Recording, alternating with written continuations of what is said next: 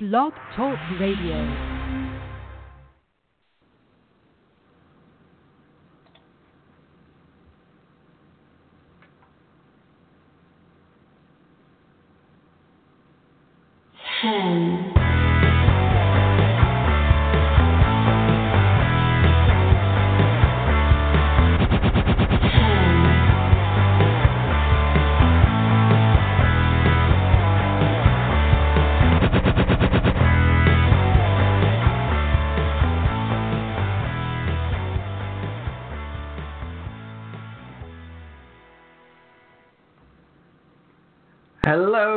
Welcome to Perfect 10 Wrestling. My name is Matt Mayer, aka The Implications, columnist of the Imps Adventure series on lordsofpain.net, and your Perfect 10 Wrestling host right here on Lords of Pain Radio.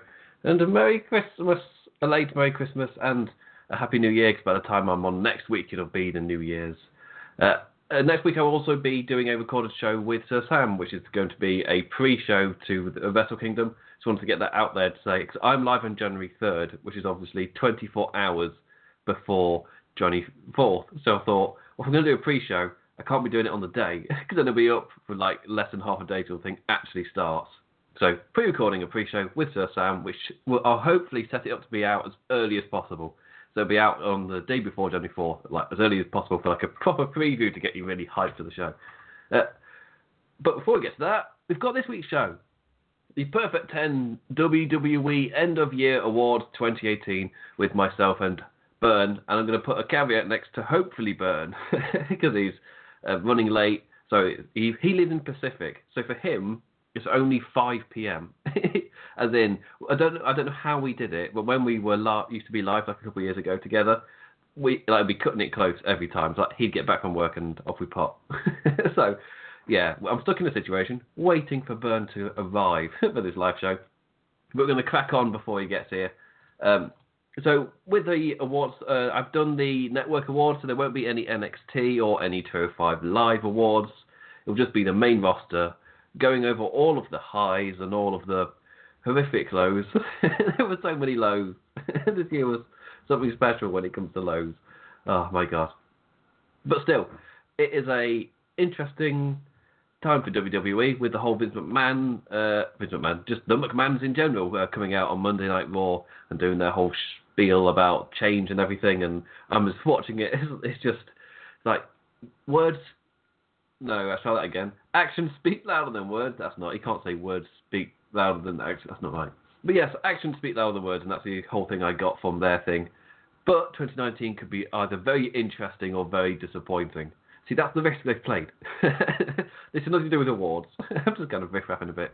But that's the kind of thing with saying that sort of thing. just the whole, oh, we've been shit, but trust us, we're going to start listening and we're not going to be shit anymore. With that caveat of, if you then don't actively improve, you've shot yourself in the foot and you arguably, like, there's no, what are you going to do next time? You've played that card. what is there left?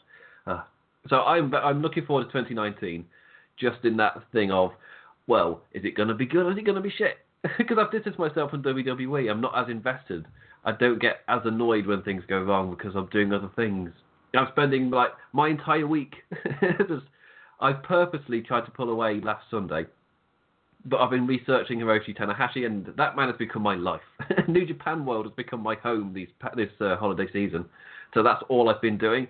So I'm that I'm living in a not WWE world at the moment. Like I'm I'm in Japan.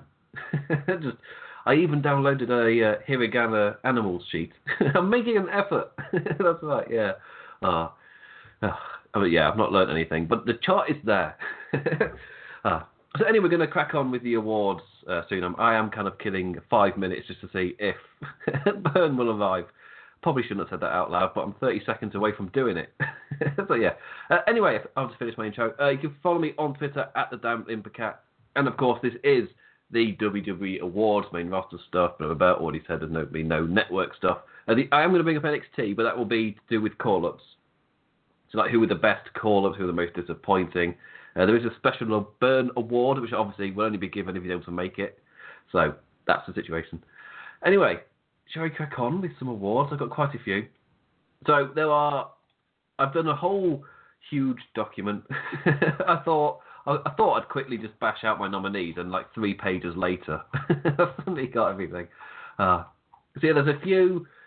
So there's a few interesting things coming out where I have had to do a controversy of the year award, where before I've just done like worst segment or worst thing, I guess, and I've been able to put everything together, which I've been able to do in the past. This year, worst talky bit, as I call it, not worst segment, worst talky bit. That's the more childish one.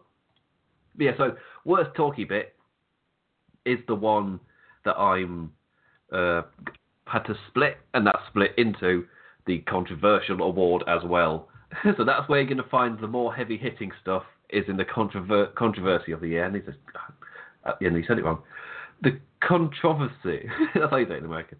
The uh, yeah, the controversy of the year is the heavy hitting stuff, and talky bit of the year. I've tried to keep to specifically talky bollocks, like segments where it was people talking, essentially. So, like for example, I really came close to including Randy Orton. However, Randy Orton, it wasn't technically a talky bit, so I don't really know what I'm gonna. Uh, yeah, so I've put him as an honourable mention. So that's a kind of thing as well. Yeah, also for I've done a return of the year as well, but I mean excluding coming back from a injury of sort. I mean like a proper return. Um, obviously, there's only one injury which will be on that list, and that was for multiple years. so, no Dean Ambrose getting an award, no Jeff Hardy getting an award, no Samoa Joe, nobody else who got a little uh, like nick and then went back for a little while. Just yeah. So anyway, going to bash on with the awards. Burns not here. Let's keep going. So first award, play it low key and then kind of uh, big it up again. We'll do the best NXT call up because that list is short as hell. Therefore, it's really easy to get a blast through. The best NXT call up. I'm not. I wanted to just list the call ups and pick between them. However, it kind of made so much sense to not do that because yeah, the, the worst category is kind of one that sticks out because they've been so flat. The call ups have just fallen flat to me. It's no, uh, it's just been the majority of them called up and forgotten about. And it kind of brings to mind that thing that I think Triple H was saying that no wrestlers from NXT would be called up without a six month plan being put in place beforehand. And watching this year, yeah, that was bollocks. There's no way that statement is true. You're telling me that this was the plan for Cien Almas, like really? Like um, apparently the plan for Sanity was that they were going to be doing a tag team Money in the Bank ladder match. So Sanity were called up in part of that. Um, apparently that was also something to do with AOP as well, and then that got scrapped. So AOP, I don't know what happened to them. They vanished off television. Sanity never debuted for like a full month after the show. So yeah, so Sanity lost in the wind. They're not going to be the best NXT call up. Uh, Iconics, they've also come up. They seem to be in a good position, and then straight to comedy jokers. No way, Jose. He's the one that everybody forgets got called up. so it's just that sudden realization that, oh yeah, he did, didn't he? Yeah, I completely forgot about that. so yes, No way, Jose, the surprise call up to this year. But with the best, best, or best, with the best NXT call ups for me, it's between two people, and that is it. No one else deserves to be on the list. So Drew McIntyre going to Monday Night Raw, and Buddy Murphy going to 205 Live. So both have gone to their respective shows and kicked ass, become a really important figure. Both have, have been like talked about being in the title scene. One actually got into the title scene in Buddy Murphy. The other one, Drew McIntyre, has been suspect to Monday Night Raw creative, whatever. Like as soon as you hear about Drew McIntyre possibly getting into that main event spot, suddenly he'll be losing to Finn Balor, and then he's just like, oh, apparently the souring on him again will be the report coming out the week after. it's just like, oh, make up your mind, just pick somebody and do a plan, something like that. Uh, but even though like Monday Night Raw has had, it's really hard to judge stuff to do with Monday Night Raw, particularly because this last month has just been all over the place, and they've essentially hit the reset button. So it's really difficult to tell like what the like the, what order everybody is on the ladder just because they've hit the reset button. So my well, well really it's to do with the rest of the year.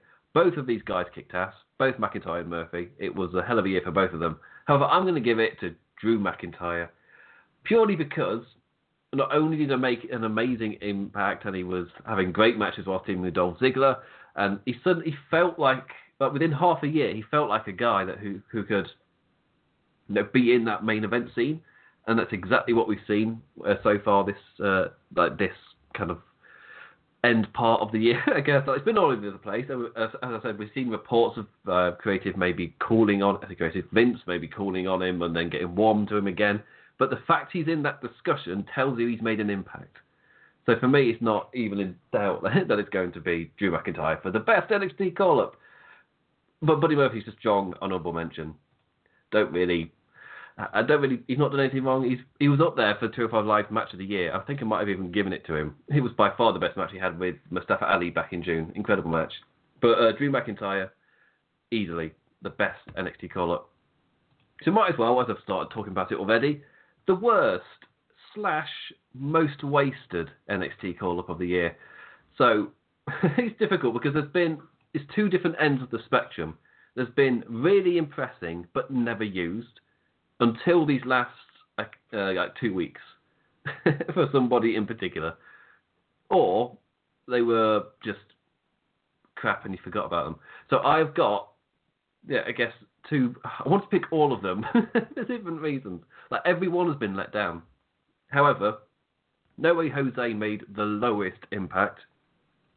Sanity, they're in a really weird spot where it feels like they should be making an impact, but they've not been given any opportunity to. That's a really weird one. Cien Almas seems to have taken every single opportunity given, still nobody cares. Authors of Pain, I don't really know.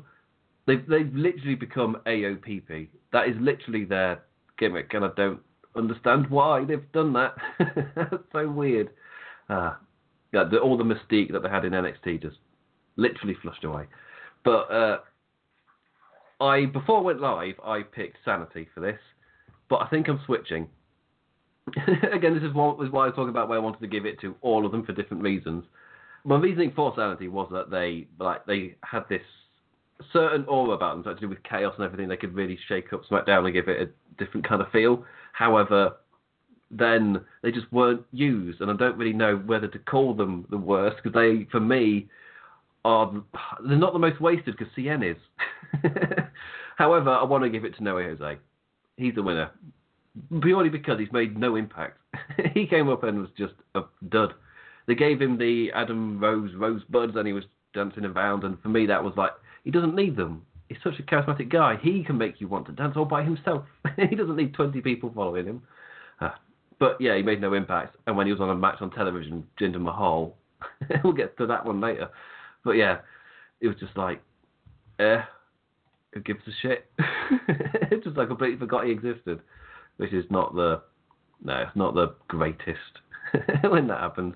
Uh, and that's that's the NXT awards. That's everything done there. So Drew McIntyre best call up and No Way Jose the worst or most wasted or least impactful. Just a wet sock. I didn't know why that was the visual I went for. Ah. Right, next up, tag team of the year. We're going through the low key ones. I get low key ones just in case Burn does come back. I'll call it till half past. if he's not here by half past, I'm hitting the big ones. Right. Tag team of the year. The New Day from SmackDown. The Usos from SmackDown. The Bar from SmackDown. Or McIntyre and Ziggler. So there were others that I kind of felt like maybe putting on, but they just weren't active long enough really to make their claim. So that would be Seth Rollins and Jason Jordan. I was really enjoying their stuff, especially towards the end, as like just as Jason Jordan got injured, suddenly everything was clicking and it was making sense, and it was a really good feud. But it was like, yeah, it just died. Uh, apparently, it was a really they they'd come up with something to lead to WrestleMania, and all the signs did seem to be pointing that way. And I was getting quite excited for it. I thought it'd be quite an interesting story going on there. But, but yeah, we never we'll never know what would ever have become of it. But again, I'll give them an honourable mention because I was enjoying their stuff just as Jason Jordan got injured. And another one, as Seth Rollins, would be Dean Ambrose. Like their match with McIntyre and Ziggler at Hell in a Cell was bloody damn brilliant. but again, they were only together for a month or two, so I don't really feel like I can put them on that list. And yes, McIntyre and Ziggler have already broken up after debuting in May or April, whenever it was. But they had a, a dominant run for at least half a year before doing so. So at least I feel perfectly fine to put them on that list. So, New Day, the Usos, the Bar, or McIntyre and Ziggler. And I've gone with the New Day. Oh. so that is one way it could have easily gone to New Day, the Usos, or the Bar because it's been pretty much for the last like since WrestleMania or since the the Bar weren't there immediately, but then when they kind of properly got into the flow of uh, SmackDown, it's been those three constantly non-stop. Or it's been, those are the three teams like that are just rotating between each other. It's because they're all really good teams, but fatigue does start to settle in a bit. And like Gallows and Anderson, they seem to be making a claim and appearing on SmackDown two weeks in a row. My God, they've equalled their year record within two weeks. So those may be on the list next year, and they would have helped to add some kind of different feeling. They, they called up Sanity and never used them. I think they used them once on like a pre-show. Uh, that would have helped, but no, yeah. For me, uh, New Day, I just really for some people I know that but they've sailed on Day, whilst I still find them stupidly entertaining. just every week they just they just inject us an insane amount of fun every single week.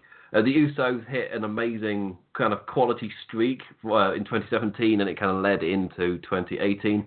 But there was one big damp squid that kind of just flattened everything really quickly. And in the Bludgeon Brothers, that whilst the Bar were doing great work on Monday Night Raw, uh, New Day and the Usos were doing great work on SmackDown, and then the Bludgeon Brothers did that squash match essentially at WrestleMania, and it took quite a while for them. Well, really, it took until the Bludgeon Brothers lost the title because of uh, Eric Rowan getting injured. It took that to happen for the tag team to be brought back to life, and we're very sick of it. ah.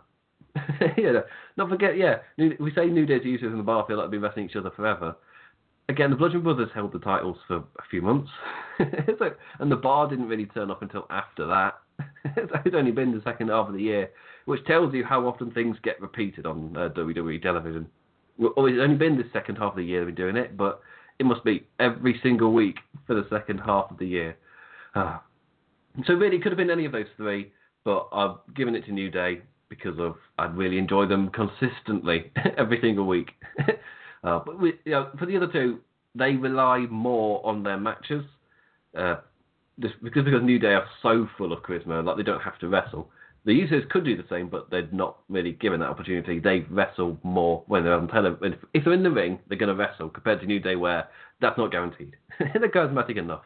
Uh, but if the other, two, but the other two, uh, yeah, whenever they have had those moments where they've had to speak, it's been brilliant. Aside from the Big Show, I don't get the big show. Maybe I'll come back to that later.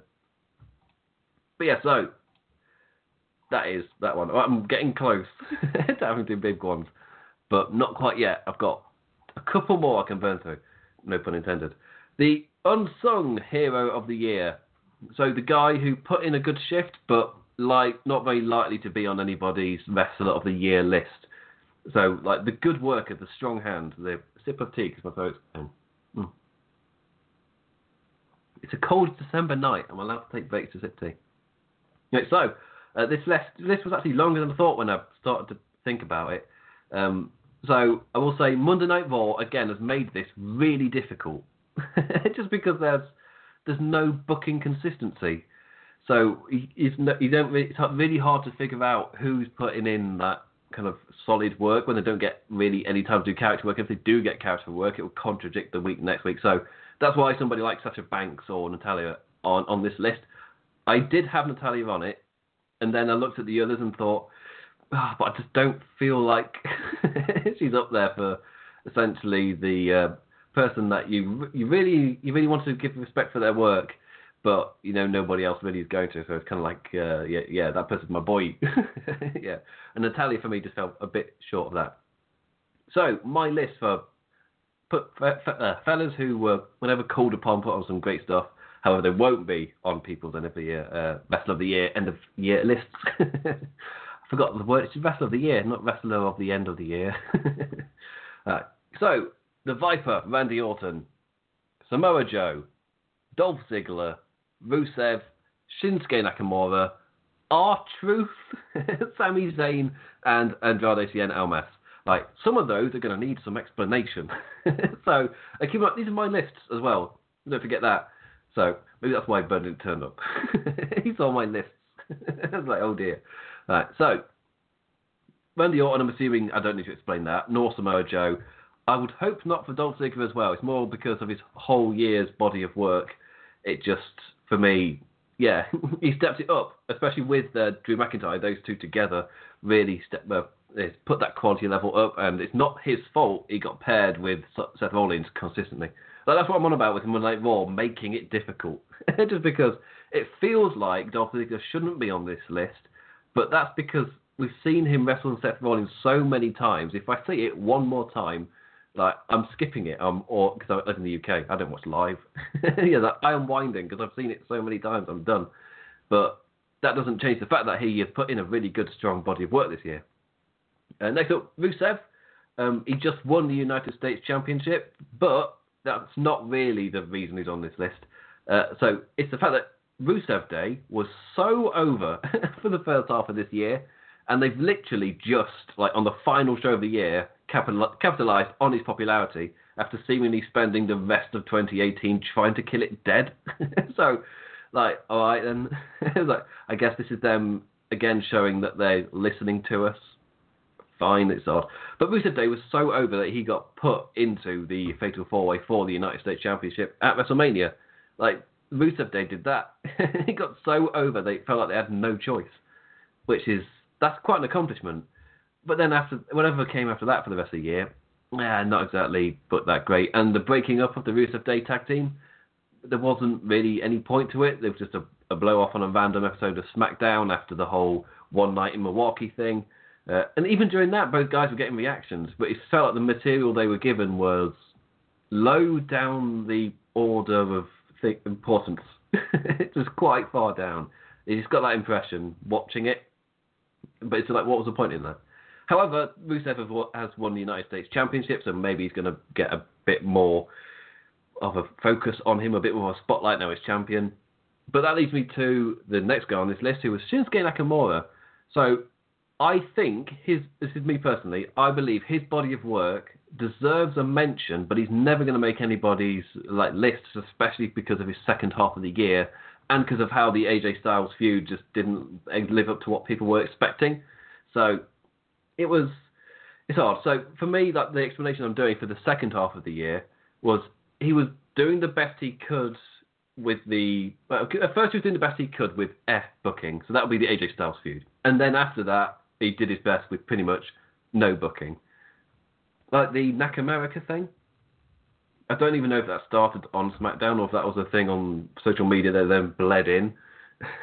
but I think, oh, one important piece of information in terms of nominations and things, I didn't watch from like mid-May to August, so I've got like a three-month gap.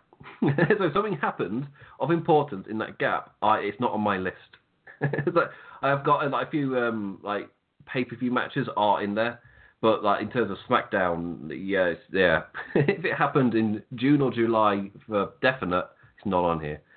But I think so. The Nakamura thing was, I liked it, but it never it never seemed to get featured on television, and he just cut a backstage promo, and that's the most he would get. Uh, in terms of like his pay per view matches, like I really enjoyed his stuff with Jeff Hardy, but he was a background thing in the figure of Randy Orton versus Jeff Hardy, which admittedly led to a really good match, but still Nakamura got left in the background, and like, like I've seen criticism of Nakamura, but he was never given anything to do. He was a champion of a division that didn't exist. What was he to do with that? so I don't. For me personally, I feel like he's an unsung hero purely because he, the feud with AJ Styles did get better and better and better, but the hitting in hitting him in the bollocks thing, uh, like there's not much he can do. if something like that comes from creative, I'm not really much he can do. like, like I feel like he put in a good shift. So I thought he was that. R Truth somehow over the course of 2018, R Truth has gone from nothing. He turns up in the battle royal to no reaction whatsoever to getting a, he's genuinely over again because he walks out and dances with Carmella. But and he's done the little comedy things throughout the year. And weirdly enough, R Truth is he's over again. How has this happened? the man's in his fifties, or like I don't know how far into his fifties he is now. I've not kept track. I don't keep track of R Truth's age. I just know he's in his fifties. But to get that over again, how? My assumption was it was because of the Mae Young Classic, and then more and more injuries happened, so they had to keep featuring in the Mae Young Classic. I don't know if they got to deal with Facebook, where to at least put effort into it. Uh, and then they did the whole thing with the winner getting the number 30 spot uh, um, at the Royal Rumble. And the match was what Mahal and, and Fox versus R Truth and Combat. It's just like, oh, well, this is what happens when you book, book a long tournament and you got to do your tours and stuff, and everybody gets injured. It's like the only two left fit. That wasn't true because I think Rusev and Lana were fit, and, and uh, maybe the Uso and Naomi, maybe they were fit as well. But still, yeah, for me, R Truth for somehow getting over when he was dead at the start of the year in terms of momentum. Like his momentum was dead. there was nothing. he was just there at the start of 2018. And by the end of it, he's getting genuine reactions and people are excited to dance with him. And his backstage skits have really helped with that, the comedic nature of them. He's back into wacky R Truth phase where you're waiting to see what he'll do next. just a stupid thing to make you laugh. Yeah. it's it's really what it's really odd. How has R Truth gotten over again? Ah. And next up, Sami Zayn. Purely because over and over again, it really felt like Sami Zayn was doing his best to turn utter shite into gold. It's just felt like the stuff with uh, Kevin uh, when he was teaming with Kevin Owens up against Shane McMahon and a uh, Daniel Bryan, that kind of thing. It was odd when they were facing AJ Styles. It was really odd, and then it like yeah, then it got even odder at Fastlane, and then by the by after Fastlane, when Daniel Bryan was suddenly allowed to compete, it all fell kind of into place narratively. But that doesn't change the fact that for months, if not Kevin Owens' almost entire run, uh, really after SummerSlam in 2017, Kevin Owens' entire thing was to do with the McMahons, and it was it was, it was just something off about it. it hit a peak at Hell in a Cell, and then the whole Sami Zayn thing was a really like injected even more energy, and there's really huge excitement, and then it's like just after that, it was just weird. Of course, SmackDown at the time was not in a great state because of the whole Jinder Mahal title run, and the that was when attendance has dipped. like interestingly, when Jinder Mahal came champion, like we here at Lords of Pain, we just saw all the numbers just like like everyone just went nope done. it, it's really interesting how one decision just went like the attendances went down, wrestling site visits went down, just column views. It's just insane. like what happened? one fucking decision did all of that. so thanks, Jinder. We thank you here from Lords of Pain. just it's for really it's the amazing fact that you were able to do that by yourself. Yeah. Anyway, so uh, so Sami Zayn. My point was Sami Zayn. so yeah, really for 2018, it was like Sami Zayn was given crap to try and work with, and that hit an absolute peak just as he got injured, and his injury saved everything. so for my uh, Money in the Bank, he was meant to face Bobby Lashley. Uh, this is the episode I stopped on. Uh, you will know that if you listen to me throughout the year. I've brought it up way too many times. But uh, yeah, Sami Zayn, Bobby Lashley, Bobby Lashley's sisters. So brilliant that I stopped watching for three months. And then Sami Zayn got injured, so the match never happened. Or they had a match first, but it was meant to continue, and he got injured, so it couldn't continue. Whatever it was, it was like a blessing for Sami Zayn, and actually for Bobby Lashley, because like they figured out he wasn't getting over as a face, and slowly over time he became a heel, and the whole Lio Rush thing has really helped him. The butt thing, it, it feels like a thing that makes Vince McMahon laugh, but everybody over the age of a certain over a certain age, maybe everybody with double digits in that age, it's kind of like mm, it's odd. Yeah, but still, Sami Zayn, he did his best to turn shit into gold, and I appreciate him for that unsung hero. And finally, Andrade Cien Almas. When hev- whenever he was actually booked to wrestle, he was great. Like he's not had a bad match as far as I know on SmackDown. The issue has been he's just not had matches. so like he had a fantastic match against Rey Mysterio, but like nothing came of it. I was like, uh, he had de- he had decent squash matches that got his kind of wrestling style over, but he was just never featured. He had a match with AJ Styles, which again it was a very good match, but it led to nothing because he wasn't featured the next week. And then then uh, Zelina Vega started to get into wrestling matches against Lana to build up the like pre-show at SummerSlam, I think it was, like Rusev and Lana versus Cien and Vega, and that was until this month. That was Cien's highlight. Was the pre-show of SummerSlam teaming with Vega against Lana and Rusev. Like that was his highlight, and they didn't give him anything to work with. Hmm. But whenever he was called upon, he was brilliant. And these past uh, couple of weeks, I don't know if I'm getting mixed up, because Christmas Christmas throws everything out of whack. Uh, I've currently got my I'm wearing a hoodie, and I've got my hood up because I'm kind of like energy drained because Christmas has thrown everything all over the place. So much food in my house. Uh, but still, uh, yeah. So I'm talking about Cien Almas. So he has had his at least two matches in a row. My God. so the tag match in which he was in the main event, which kind of felt like them going, "Look, we're listening." That was their thing for SmackDown. And then this week he had another match as well. So again, hitting home that impression of, "Oh, look, we're listening, guys." Oh, so Cien in featured matches. Good on you, buddy. Being featured uh, for a happy 2019. Except for the fact there's loads of reports coming out that he's unhappy. Which, yeah, doy. So I spent a little bit more time than I was planning to on this one. So the unsung hero of the year. So they're putting a good shift, but likely won't be on anyone's list. Randy Orton, Samoa Joe, Dolph Ziggler, Rusev, Shinsuke Nakamura, R-Truth, Sami Zayn, and Cien Almas. Oh, I don't know. I want to give it to Orton, but I also want to give it to R-Truth for completely different reasons. so I'm going to give it to Orton. I'm going to give it to Orton. I was about to give it to R-Truth. Uh, no one's going to sing the praises of R-Truth, but he deserves them this year. Like, how has he got over again? it's, it's like just as you think he's like soon to be retiring. Uh, like that's the feeling I got in 2018 at the uh, sorry at WrestleMania 2018. It's just that feeling of yeah he's he's had his great moments, but now he's been he's been in WWE for either a decade or just over a decade, and he's, he's had fantastic moments, and now he's kind of there as a veteran wrestler, but he's not really featured that much. And then the second half of the year happened, and R-Truth is now over. so expect a big Royal Rumble moment for him, be it him not making it to the ring, or be it him actually entering number 30 and causing some hijinks. Oh, oh I'm actually quite nervous about the Royal Rumble. so, uh, yeah, it's really odd I don't know why I'm so nervous. I just get the impression, watching One Night Raw, I'm getting the impression that they are going to be getting a kind of, they're going to think that Monday Night Raw needs the boost. So Monday Night Raw is going to be getting that win.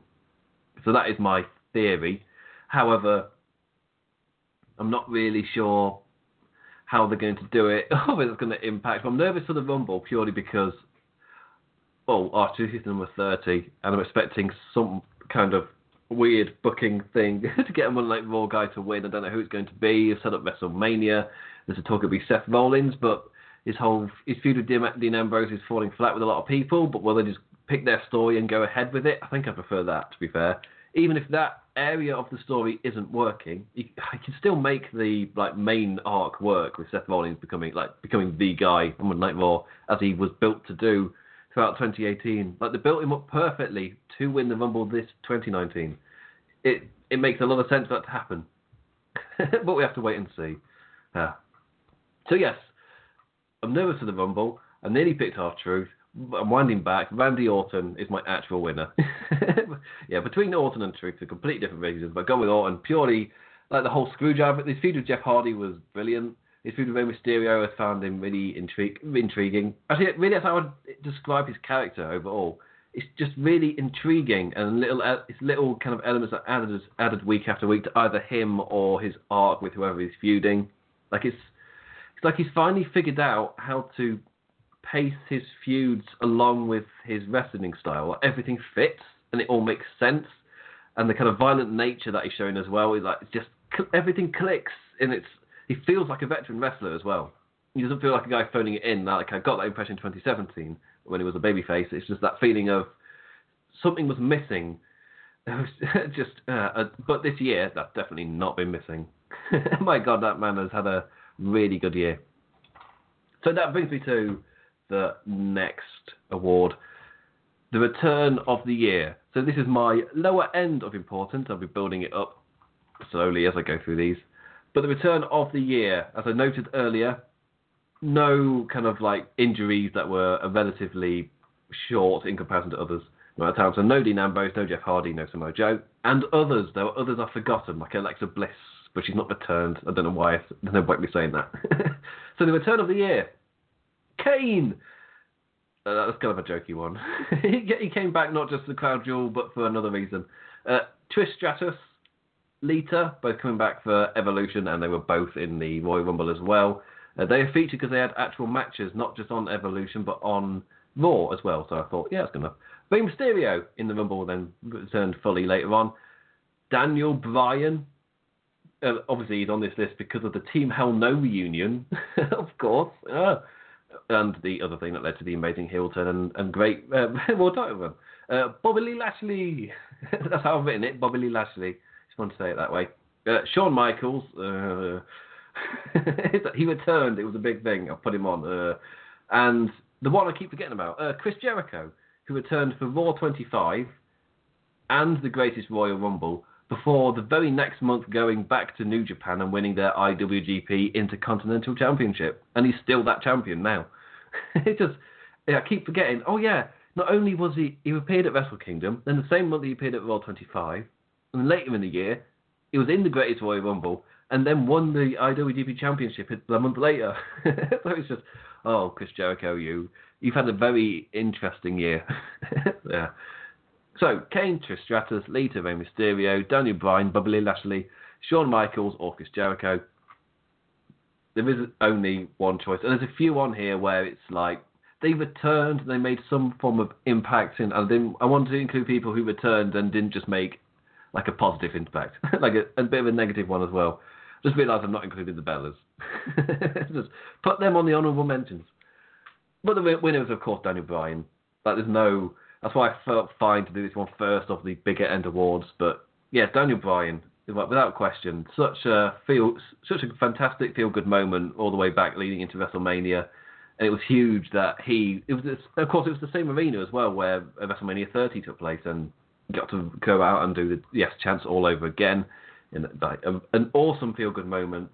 The match I thought was booked a bit odd to have him out of it for so long, but still it, it hit that feel good uh, feeling by feel good feeling.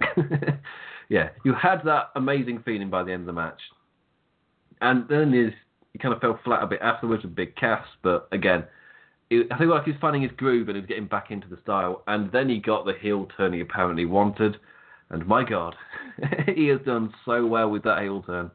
He's it's he's taken he's taken it and he's developed the elements of it so well like, it's another one like I was praising Randy Orton for it, but just adding little things week after week.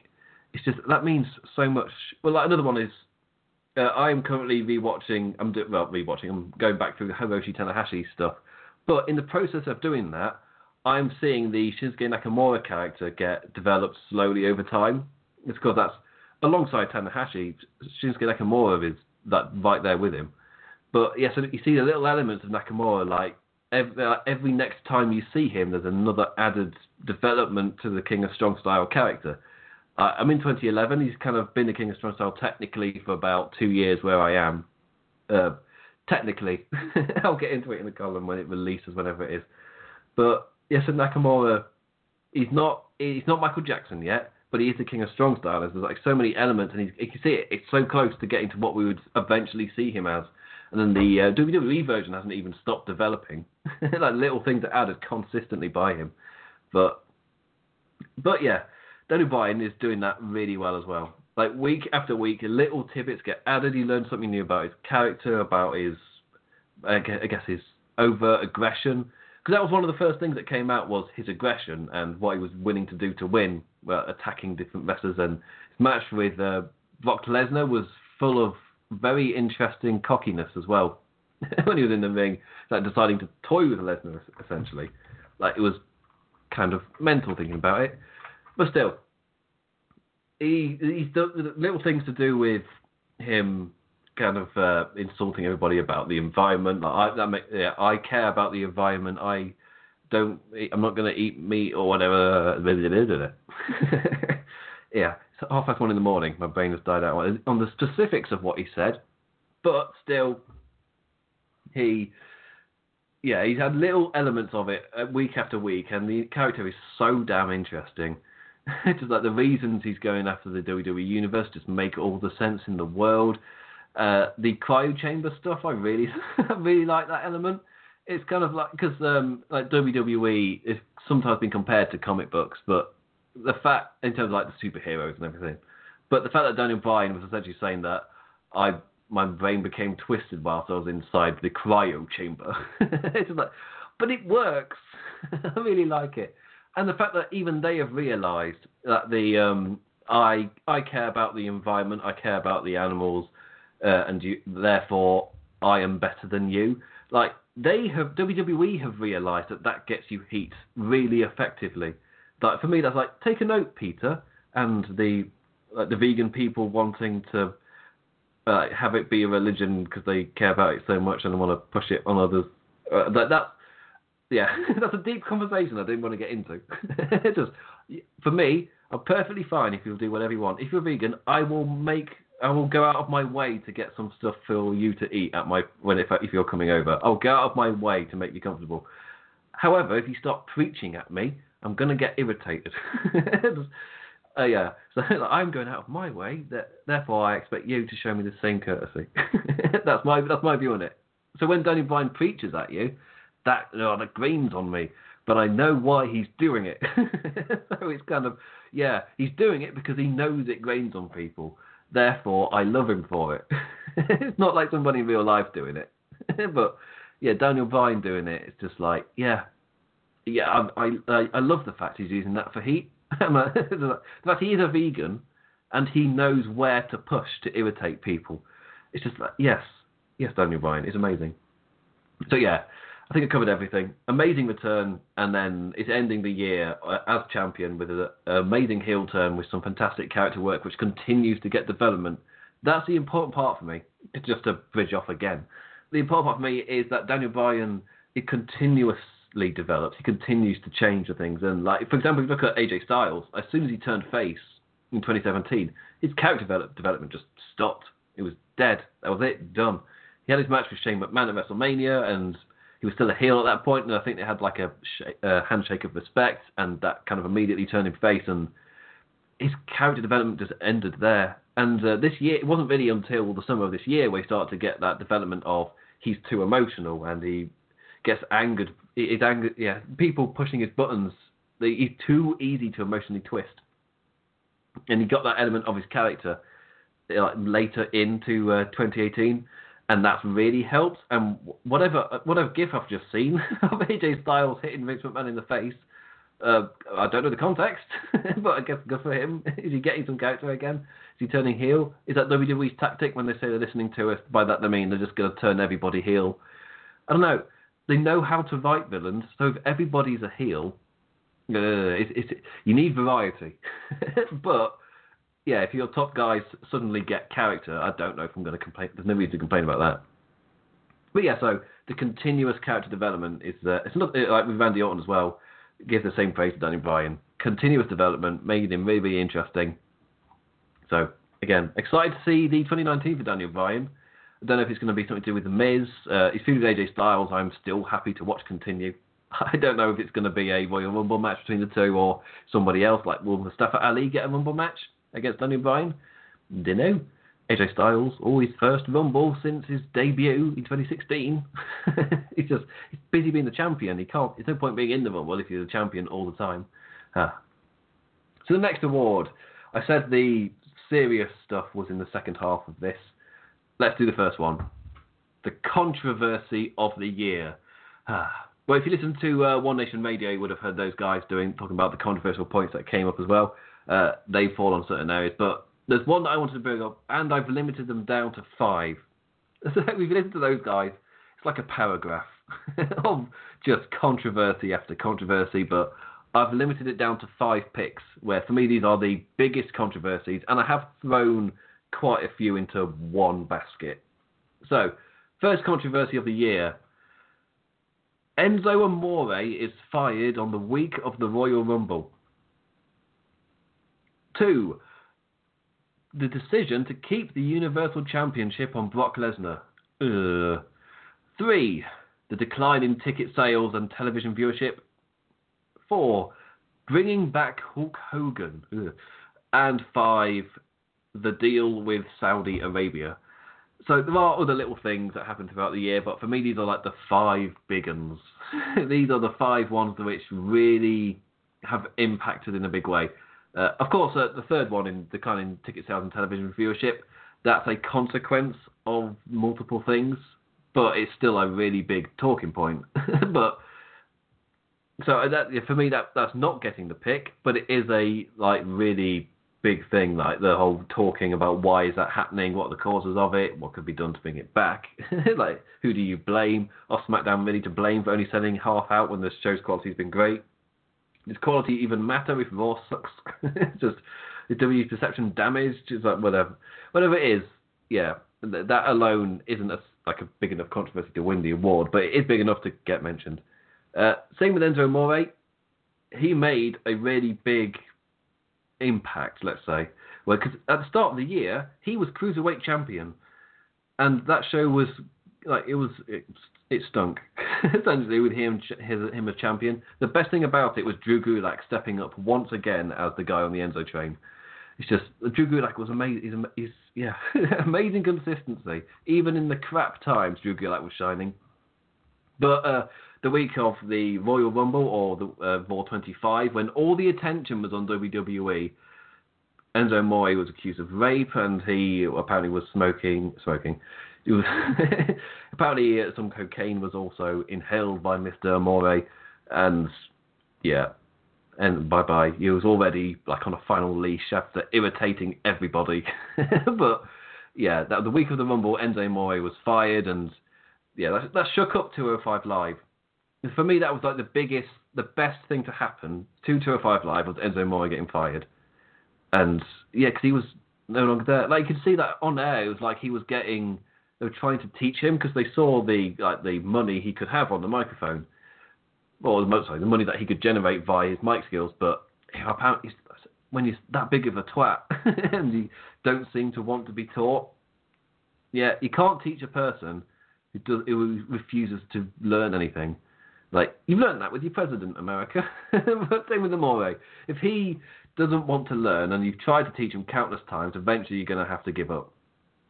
A, uh, in a way, especially if you're a busy person with multiple things to do, and that man is not going to learn. It's like I can replace you, so off he pops. so bye, Amore. And he's not winning this award either. We do get a mention. Uh, the Universal Championship of Brock Lesnar, Hulk Hogan, or Saudi Arabia.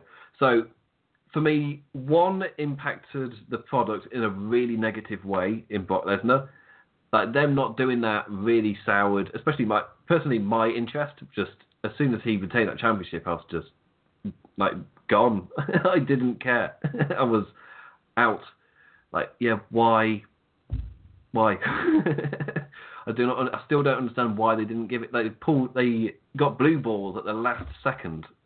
just no just give Roman the championship, and yeah, it's too depressing a subject to keep to go down like fully, but they eventually gave Roman the championship, and Brock Lesnar ended up being a sour note over the entire summer. It's just like it's like WWE had stalled and nothing was advancing, and now look what's happened. it's like the consequence of that is they don't have a main event and they're having to rebuild and whilst they don't have a main event and they've got like the potential top guy in a story heavy uh, kind of story, I can't think of another word, story heavy narrative or rivalry angle, whatever. There we go. I'm thinking of other words now.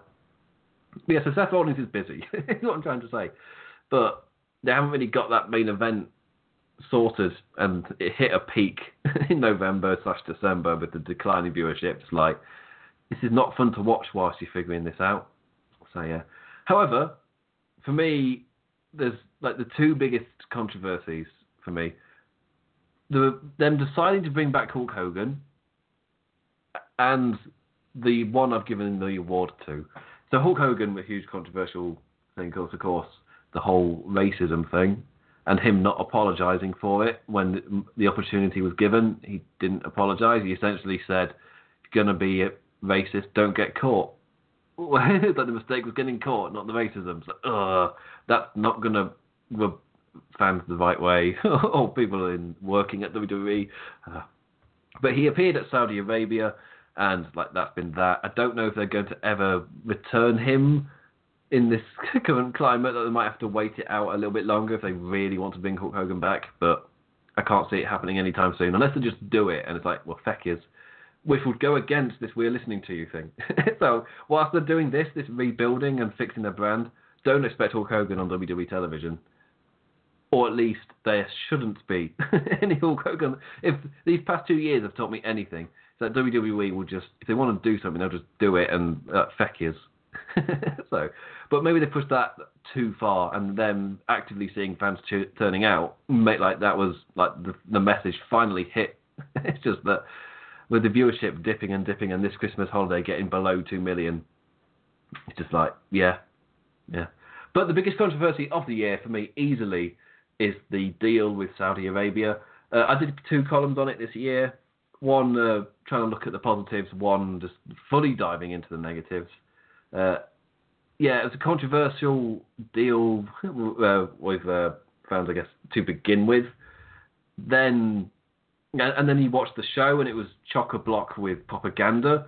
And uh, John Cena, yeah, doing a whole propaganda speech, and then throughout the show, just sprinkles of Michael Cole uh, talking about how fantastic the city is, and there were video packages of how wonderful Saudi Arabia is.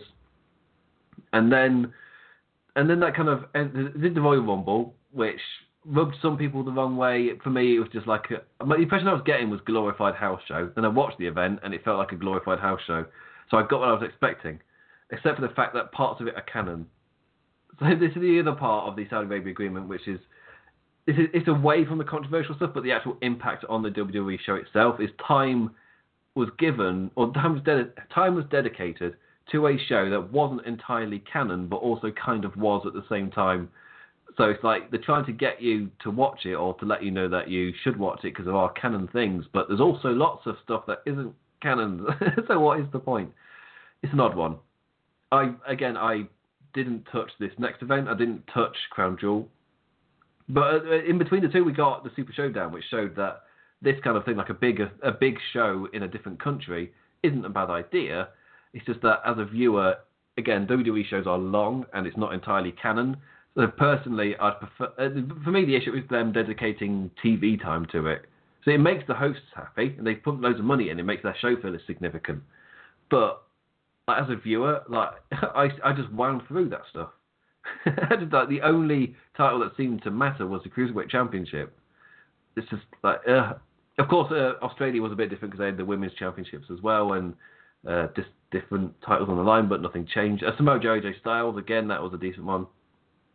But yeah, the biggest turn of the year came with Crown Jewel and all of the bollocks that came with that, with the murder of uh, of uh, Khashoggi and uh, Saudi Arabia lying, changing the story constantly, uh, then sponsors dropping out as more and more is coming out, and then we found out more and more and more, and pretty much now everything is pointing towards the Crown Prince himself having ordered the murder. Uh, but again, is it this is how Russia get away with it? Everything points, but there's no certain proof. There's no certainty, so you can't say without a shadow of a doubt you did this. So when you're accusing like a world leader with so much power, you've got to be 100% certain with like hardly any, well, pretty much no wiggle room. There's too much wiggle room, and that's how Putin gets away with it. Same thing here. I'm touching a heavy subject again, but this is why I'm doing this early I'm going to end on the nice note. I've kicked my chair by accident. Uh, but yeah, things got worse and worse and worse, and yeah, so different uh, sponsors and companies were pulling out, and there was a huge investment meeting, and more and more people were pulling out. And there was a huge call from WWE fans to pull out, and this is when things got interesting.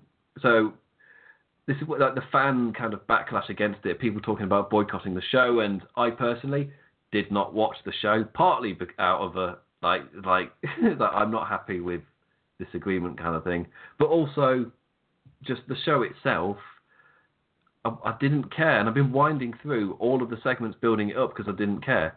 So why would I watch the show itself? Especially when it's going to be like four hours of my time where I wasn't, I didn't care enough to watch the build up on the on television. Would I watch the show?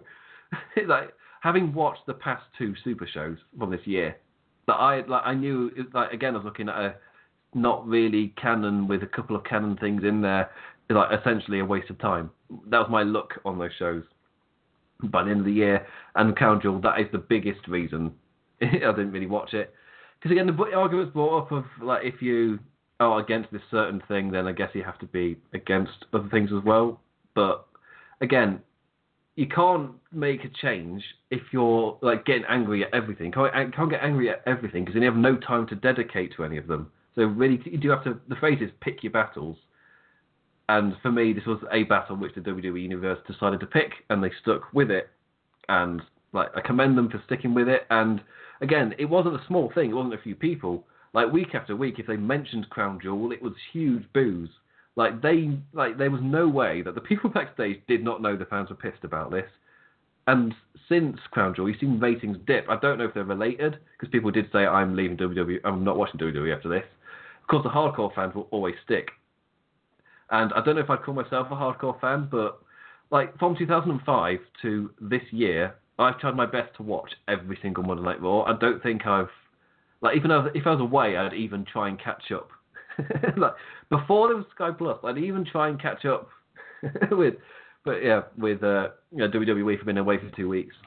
Yeah, 2018, three month gap, and then I've not watched Raw. Uh, I think since the last pay per view, whenever TLC was, whenever that was. I don't, I don't think I've watched more since then, or it was before then. I'm not really sure. I'll get confused. but yeah, it's, it's during the dip in quality. I was like, yeah, I don't know why I'm watching this again. I'm out. so I'm on Twitter, so I'll see if it improves. But still, it's yeah. I've gone off topic. I was talking about Saudi Arabia. Yeah. So anyway, huge, huge controversy. Easily the biggest controversy of the year for me. It's not even close.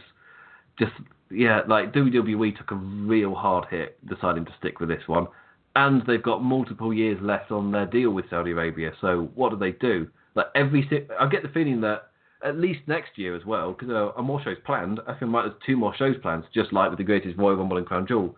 There's two more planned, and there's even talked about an NXT Saudi Arabia. Like the they are pushing the the deal is still going forward, but I don't know what the fan backlash is going to be like, especially when they're doing the "We Are Listening to You" era.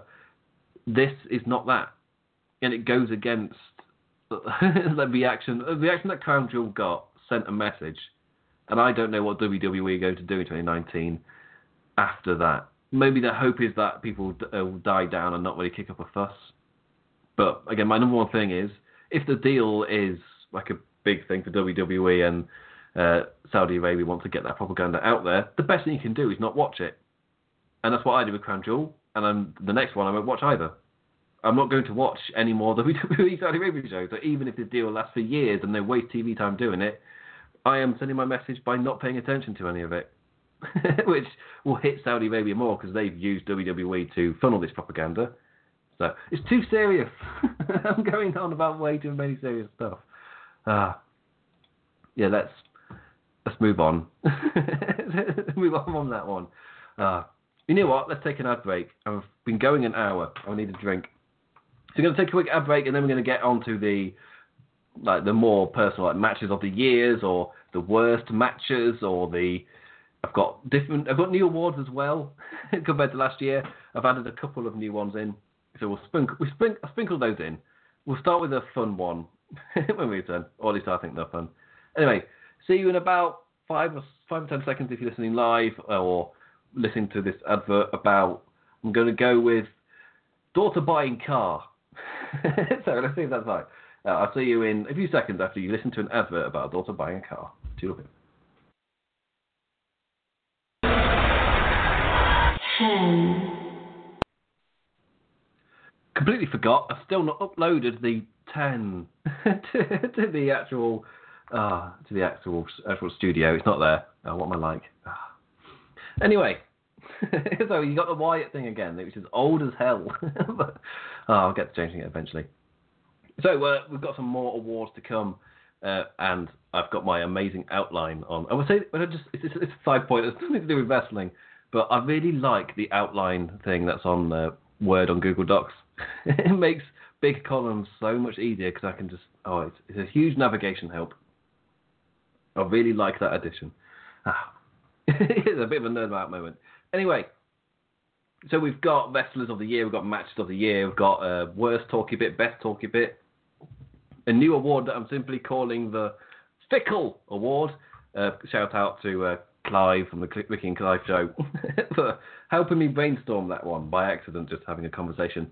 Uh, and we've also got stuff to do with it, like heels and tur- heel turns and stuff. And uh, that's where I'm going to start.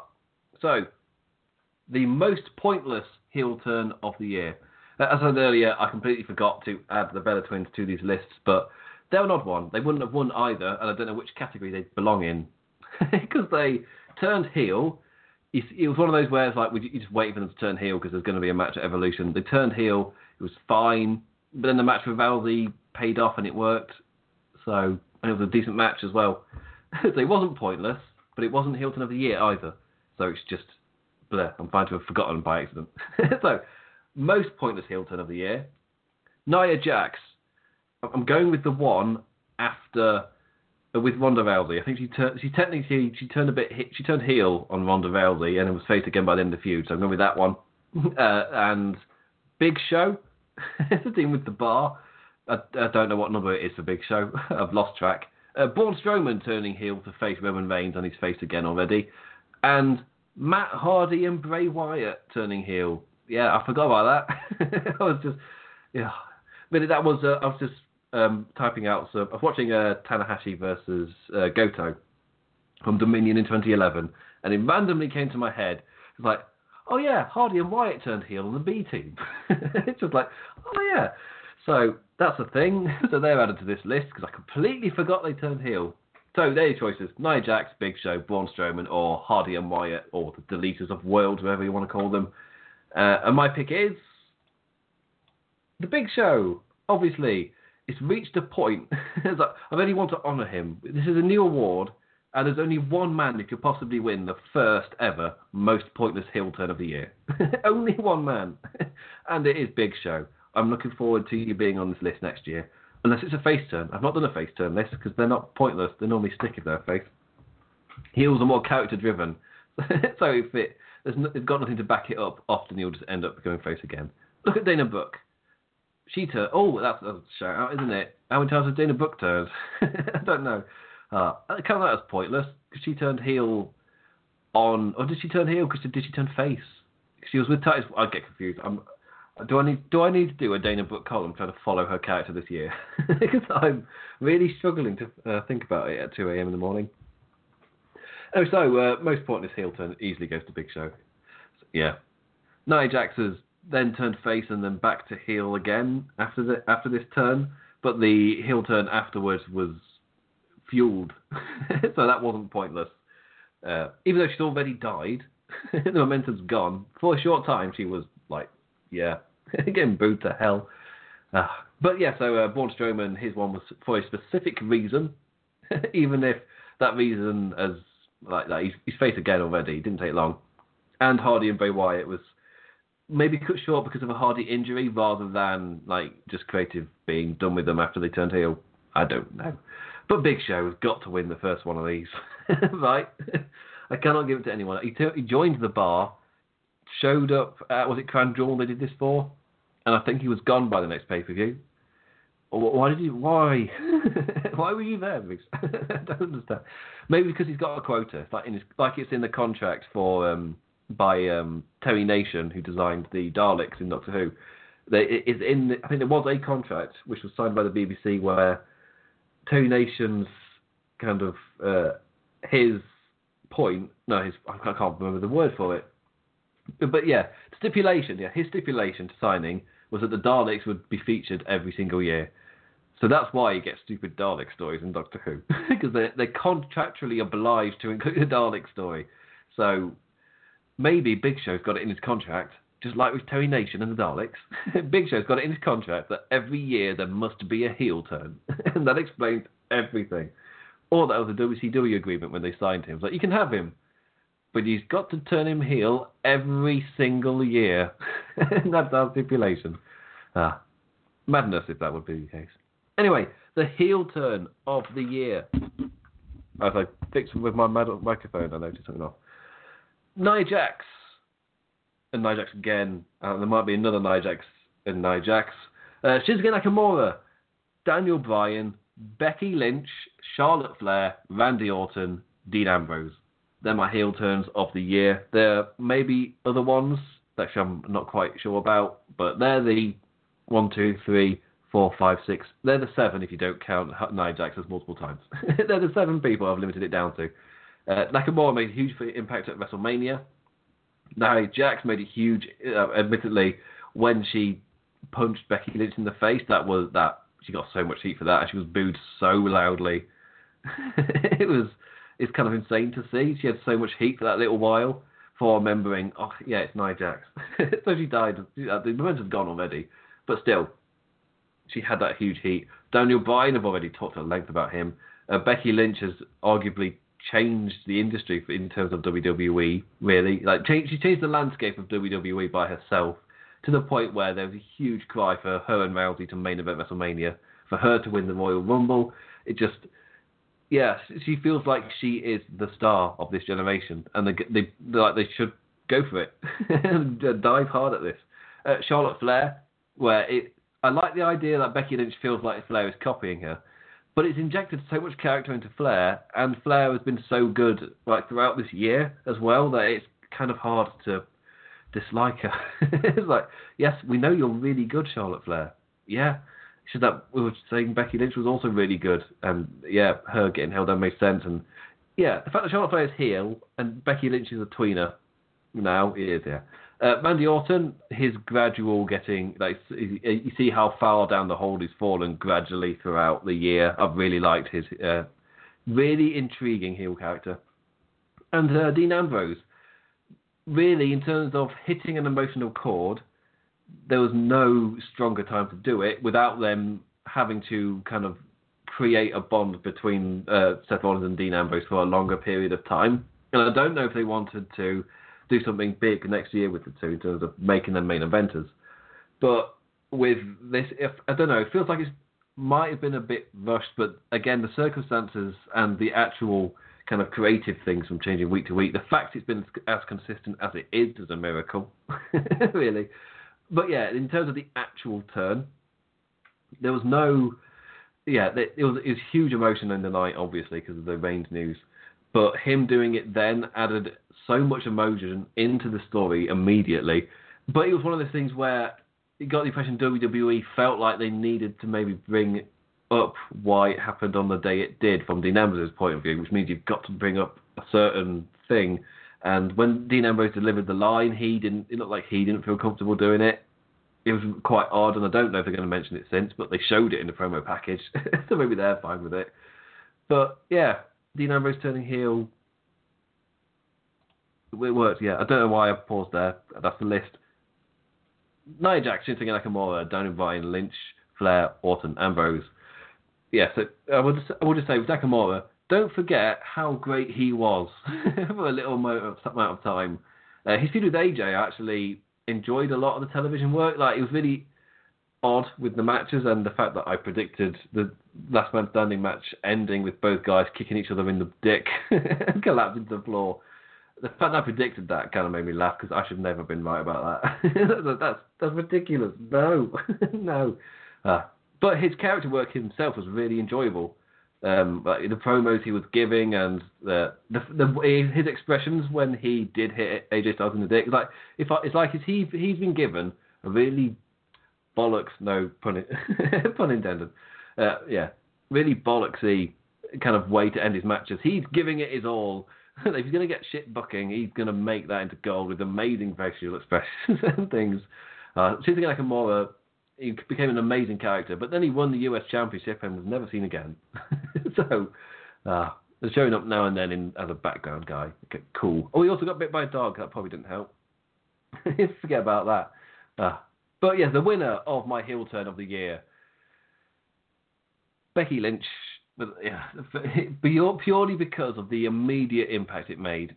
even though the I, it's an odd one because the actual like WWE trying to tell a story of Becky Lynch is in the wrong here, and they tried to get the fan to go along with it, like even editing the sound uh, on the like the v, the VTRs that they played uh, after the fact. They put booze in with the Becky Lynch stuff when she was cheered out of the building, like, like deafening cheers, and like they tried to fight it, but yeah, yeah. They even well, Lynch her promo afterwards was a "You People" promo, which we've like criticised Ambrose for doing it. But Becky Lynch's first promo to her audience was a "You People" promo.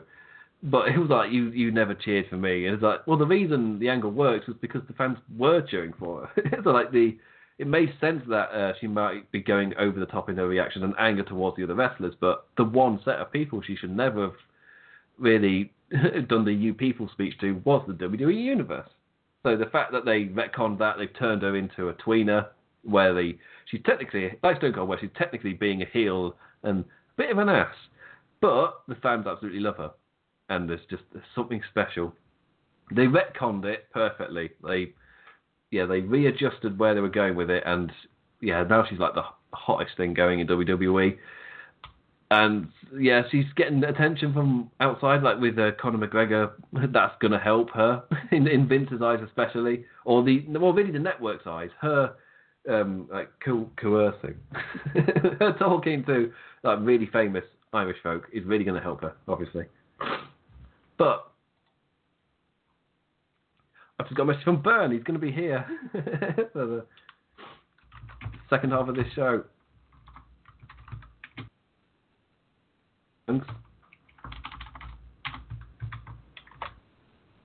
Be type type. Don't know why I said it like that. But anyway, I was going to go to the queue. Right, so I've forgotten what talking. About. Becky Lynch, yes, Becky Lynch with the heel turn of the year. There's some, there's been some good heel turns, and I've gone at length about Daniel Bryan's one. Daniel Bryan's one was amazing, just in terms of the depth that's been added slowly over time. So, but yeah, so I really, really like Daniel Bryan's overall, overall work. I really like uh, the way it's kind of developed from there. I really like she's getting like a more of his little short run he had, but then he died of death, which is a shame. Uh, and I feel like I must have forgotten some terms because uh, I made a whole list with uh, KMA Jackson, if you're still listening by this point. There's a huge list on Twitter where we kind of did stuff uh, wait, I need to do something. Oh! Uh, good scores. Need to add. Where is he? Uh, uh. But yeah, so when we're doing the whole. Uh, I've forgotten what to talk about. Let's leave it at the end of that. Uh, I was just trying to add burn and then I couldn't concentrate, so lost everything. right. Not the first time. right, so for the second half of this show, we've got burn, everybody. Hello. I did say at the start of the show when we were live before, you were getting home at like 5 p.m. and, and we were live. like, how did we do a show when you were getting like? just, oh Burn works. He has a job. I didn't used to get off at five, but some days are busy and crazy, and some days are normal, and I can be off at like three. So today was one of those unfortunate days, and super uh-huh. unfortunate because we had something to record. Yeah. Um, well, the good news is I've blasted through an hour's worth of awards Nice. yeah, the bad news for the listeners is I've gone really in depth in some, and I even, for, I think I went on for like 10 minutes about Saudi Arabia. I can only apologise. yeah. Well, walk me through a little bit, and I'll, I'll contribute, and we can just move on. All right, so uh, this is a recap for the mental people who weren't paying attention. hey, it's like real WWE. It's the second hour that uh, matters. so, best NXT call up was between McIntyre and Murphy, and that's it. So I went McIntyre. Ouch. Ouch. Yes. I mean, when did when did Asuka get called up? Uh, that uh, twenty late twenty seventeen. Seventeen. Okay. Cause yeah. I was just thinking the other day, like, remember how she won the Rumble? I remember how Shinsuke won the Rumble. Yeah, mm. that was good times. What have they been up to? yeah, and Buddy Murphy's made a hell of an impression on 205 Live. You so know, was... for the four people that watch it, yeah. It's, it's really weird. um, apparently, um, when Enzo Amore got fired, he uh, Triple H took over creative, And he's like, oh, well, that explains a lot because like, yeah, it's been really good since then.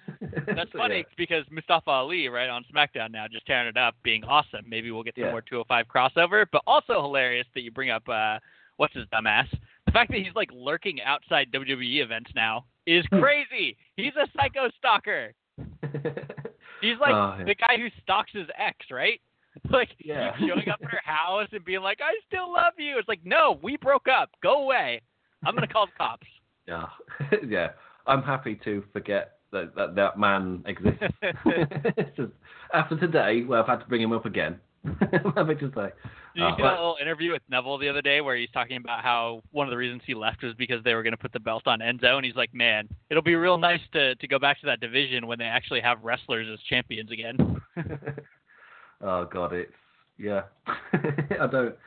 Yeah, as soon as Enzo was gone, that show suddenly like everything was fixed. it's insane. Ah, but yeah. So uh, best NXT call up was Drew McIntyre, and it's only between him and Murphy because all of the others are in the other category for the worst or most wasted NXT call up.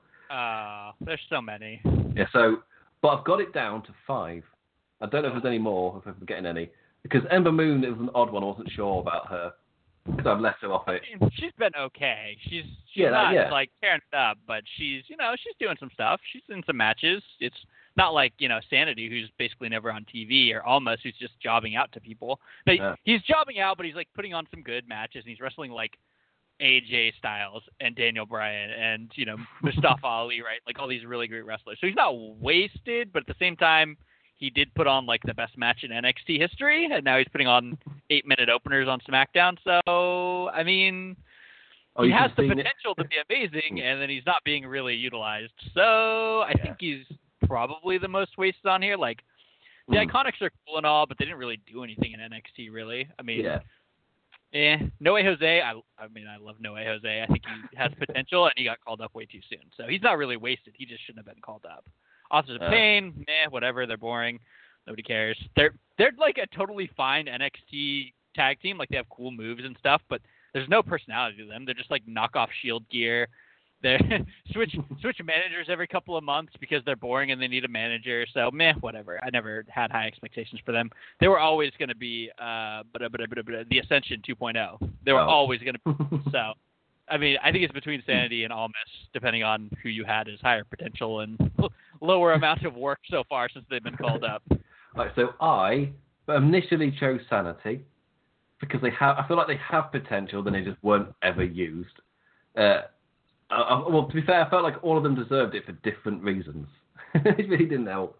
Uh, but I ended up going with No Way Jose because he has made the least splash out of all of them. Just, I genuinely forgot he got called up until he wrestled Jinder Mahal. It's like, oh yes, shit, yeah, Jose.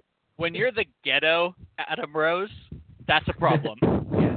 But here's the thing, though, right? Like, what did Sanity really do in NXT? They were run for like a year and a half before they won the tag titles for like a week. Mm.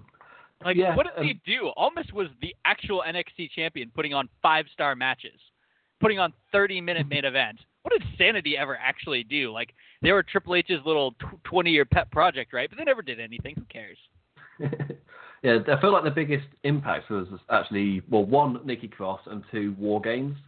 Like Yeah. those two things, because Sanity with the chaos and everything that just fits.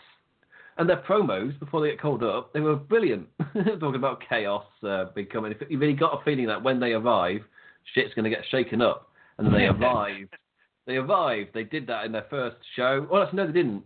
They were plugged for months, and then they had an announced match because that screams chaos. and then after they had their announced match, which they lost, by the way, they then I think they feuded with New Day, ended up on the pre-show, and goodbye. They Didn't should have been again. the second Shield, and they just weren't. Yeah, They Uh, should have shown up without any announcement, kicked someone's ass, and left. And they don't do that. They're not even on the show. And especially without Nikki Cross, like they don't have that chaotic element. She's the crazy one in the group. She's the Hmm. crazy one. yeah.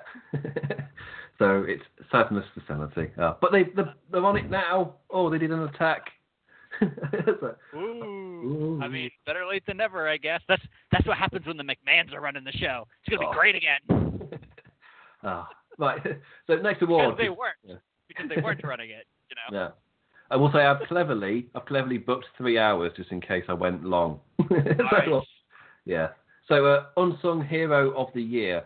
So the idea of this one was that kind of like the workhorse guy, or guys put in some good performances, or somehow gotten over, but they won't be on anybody's wrestler of the year list. Ah.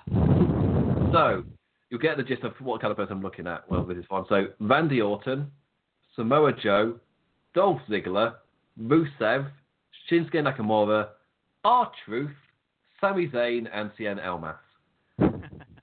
so, uh, I yeah. So I gave some explanation, but Rusev purely because of like that first half of the year where Rusev Day was incredibly over. Then WWE did their best to kill it, to kill it dead, and now like he's champion because like we're gonna we're gonna vi- capitalize on it now. It's like you tried to kill it for the whole year. They're like, we don't have anything for you, Rusev. Just do whatever you want. And so he Yeah. does Rusev Day, and it's the most over thing over. And they're like, no, bad you. We didn't write that. oh, uh, Shinsuke Nakamura. I got the impression that he was d- Oh. in a thing of doing the best he could with shit, or then nothing. You mean he can with balls. Yeah, like I. His, his, his feud with AJ Styles got better over time, even though it was it was, cent- it was centered on hitting each other in the balls. But- Uh, then it was then he, he won the United States Championship, which was like, oh, this could be interesting. But then he was a champion of a division that didn't exist. There was no one to fight. and when he did fight somebody, it was someone else already in a different feud where he wasn't the focus. So good for you, Nash. yeah, I don't think Shinsuke's unsung. I mean, he had multiple title shots, and he mostly just underwhelmed, and that's probably not his fault because he's a great wrestler. Just you know, they weren't writing SmackDown very well, and his feud was based around hitting people in the balls. So. Mm. You know, he did what he could, but he he wasn't Yeah. putting on good matches that people just aren't paying attention to. Like Randy Orton Yeah. put on good matches that people aren't going to really remember. Joe put on a lot of good matches, but he just keeps losing every one of them. So people are going to forget that. Ziggler is, you know, Ziggler's 2018 is also Ziggler's 2017 is also Ziggler's 2016, you know, and on and on and on back to his his championship. So ev- every Ziggler year looks the same, where he puts on good matches, except nobody Hmm. really cares. I like your R Truth pick. I'm not going to go with it, but R Truth has been awesome for the last couple of months. Like his pairing with Mela is just amazing. Hmm. Uh, and the guy's like 40 something, right? Oh, he's ripped. he's 50 He's still he's really good in the ring. He's actually 50. He turned 50 a few years ago. Dear Or, or a God, couple of years what a, ago. Yeah. what a badass. yeah, he is great. And the fact that he can just show up in a random skit and be like, I'm ready for the Rumble. And they're like, it's June. What are you talking about? and it's still hilarious. Ah. Um, Sami Zayn is obviously amazing, and he always turns everything into gold. Kevin Owens, you know, obviously Mm. same boat, but they both been injured too long to really remember what they were Mm. even doing last. So I'm gonna go with Almas, unsung hero of the year, because now he's jobbing out, and yet he was putting on five star matches at the beginning of the year because he was an amazing champion. So I'm Mm. going with Almas, but I like your R Truth pick too. Whoop, whoop, whoop. Right, could do it as a good turn. I don't know what noise that was I just did. But Burns go back to NXT awards. It's become a fixture of these awards at the end of the year. oh my Uh, God, there, so- that list is so long. so I think they've both been female uh, performers these last couple of years. I think it was like Nia Jax and Dana Brooke. I think were your two picks for the past two years. Oh my God. Right, so I've not listed anybody. so I thought I'd bring it up to let you have a nice think about it. we can come back to it in a minute once you know. Right. Return of the year. Whilst Burns thinking about that. Yeah. Kane, Trish Stratus, Lita, Rey Mysterio, Daniel Bryan, Bobby Lee Lashley, Shawn Michaels, and the one everybody thinks uh, forgets about, Chris Jericho. Who? Was, he returned at Raw 25. he was in the greatest Royal Rumble, and the next month he won the IWGP Intercontinental Championship in New Japan. He's been there since. he came back twice. yeah, even went on a boat for a bit, and yeah, some of it was filmed. so good for him. Uh, so my pick, obviously Daniel Bryan, and I don't think uh, it'd be. I'd be surprised if you venture off of Daniel Bryan to somebody else here. Uh, that this award is not very fair because it's obviously, obviously Daniel Bryan. I so like four years ago, remember when Trish came back for like that one match with John Cena, like the the tag team match, that match was amazing, and that was a huge return, like a one night thing. That was very cool. But Daniel Bryan came back, surprised the hell out of everyone. Is the best wrestler in the world yet again, just immediately upon return, and now he's reinvented himself as like the best heel in WWE. It's crazy. So this this is not a competition. Some of these guys are great, and they're just going to get overlooked. Um, some of these things should never have happened, like Shawn Michaels and Kane. We, But, oh. didn't look too good in her return either. Rey's been fine. Jericho, I've blanked out Raw 25 because that thing was an abortion that should have never happened. uh, so he didn't actually return to WWE. If your only returns are Raw 25 and the Greatest Royal Rumble, sorry, I'm not even counting it.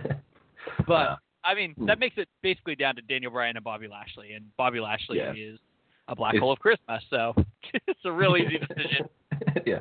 Uh, oh, uh, I was going to say I forgot about Brian Kendrick, but he was an injury, so doesn't count. First of all, the Brian Kendrick. Oh, he's, he shaved his beard and everything. My favourite part of that was Jack Gallagher, Jack Gallagher going, like, who's who's that? I mean, to be fair, I think Brian Kendrick. this isn't Brian Kendrick. Oh. Oh man, I just need to go back and watch the Cruiserweight Classic again. It was so good. Right, so the uh, controversy of the year, aka the heavy shit that I, I, I spent way too long on. Uh, Enzo Amore, the week of the Rumble, uh, keeping the Universal Championship on Brock Lesnar, the decline of ticket sales and television viewership, the decision to bring back Hulk Hogan, and the deal with Saudi Arabia. Oh, those are good ones. And I think I've missed out some, but they're the oh they're the, like um I know uh, Rich Latter and James Boyd on One Nation Radio they were not happy with uh, them using Roman Reigns in the storyline with Ambrose and Rollins, uh, and I swear they've done some other controversial stuff. But for me, the deal with Saudi Arabia, my God, that is another level. and It is Oh. another level. You don't usually see WWE basically saying, "Hey, you murdered someone, but you're going to pay us a lot of money, so it's fine." That's a pretty rare one, and they basically just tried to paper it over. And then th- this is actually two controversies, right? Because you have the the Saudi Arabia match, and then you have uh, Evolution, right? Which Mm. is the the cover up. yeah, It's the cover up. It's oh well, women aren't allowed to wrestle there, and that's really messed up. But we're gonna not accept ownership of that and fight it, or or you know we're just gonna take the money and then we're gonna give them their own pay per view that we're basically not even gonna push because we're gonna sandwich it in between two other pay per views. Yeah, that that whole thing that is a multi level travesty. I mean, bringing back Hulk Hogan and his racist ass past is horrific as well, and the fact that he's like seventy or eighty years old, like what the hell good is he gonna do? Who cares? That's bad but it's nothing on the level of Saudi Arabia. They murdered a journalist and hid it and covered it up, and they are terrible. And you took their money. Like this is a stain that WWE will never clean. Yes, and uh, the point I brought up when I went into way too much detail, I'll try to bring it up quickly, but they've got two more shows planned next year for Saudi Arabia, and and NXT Saudi Arabia is in the works to possibly be a thing, and the deal has got multiple years left on it, and it's just like I- I don't know how they're going to fulfill this without pissing people off, especially in this "we're listening to you now" fans era. like they can't do. It's a huge conflict in just so many ways, and I'm surprised they've not pulled out, given how many companies did pull out. But of course, money speaks over all. I hope Shitna jumps in the crowd and just neck snaps what's the face, or a Yeah, few of them. I don't care. It's fine. right, so next up, uh, most pointless heel turn of the year. I thought, as this was the first time I'm giving out this award, there's only one man I can possibly give this to. It's obviously Big Show. like I've got, it's like it's the first time I've awarded this, so I've got to give it to Big Show. I don't know what number it is, uh, but this also is the Big Show Award. yeah, like um, with like the Andre the Giant Battle Royal. Yes. yeah. this is the the Big Show Turns Award. Yeah, I might type that in for next year. Uh, but also, Nia Jax, she turned heel and face I don't know how many times this year. Also, once randomly for a feud with Ra- Rousey. It lasted a month and she was back to being face again. Uh, Braun Strowman turned heel specifically for Reigns. And the one I just forget ever happened uh, Matt Hardy and Bray Wyatt turning heel on the B team. Just, that was a thing. so, yeah. I I didn't even know that. So that's yeah. Okay, great. yeah. this one obviously goes to the Big Show. Yeah. Um, I, you forgot Bobby Lashley. Oh, Or well. was that not pointless? Oh, I mean, you, you see his glutes every week. I mean, so I guess if he comes out as a face to no reaction, and then he comes out as a heel to no reaction, is that not like the perfect encapsulation of the award? You're probably right.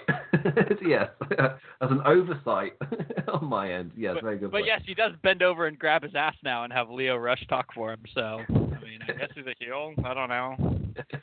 to be a heel, do you have to actually feel something toward that person first, or is he just not a character at all? Oh, that's a point. He he is a blank slate for Lio Rush to just go. "Nim, nim, nim, nim, nim, nim." to be fair, I have loved Elias just trashing Lio Rush like every oh. week. Oh. It is like one Yeah. of the highlights of Raw. the most seamless face turn I think they've like done in a while.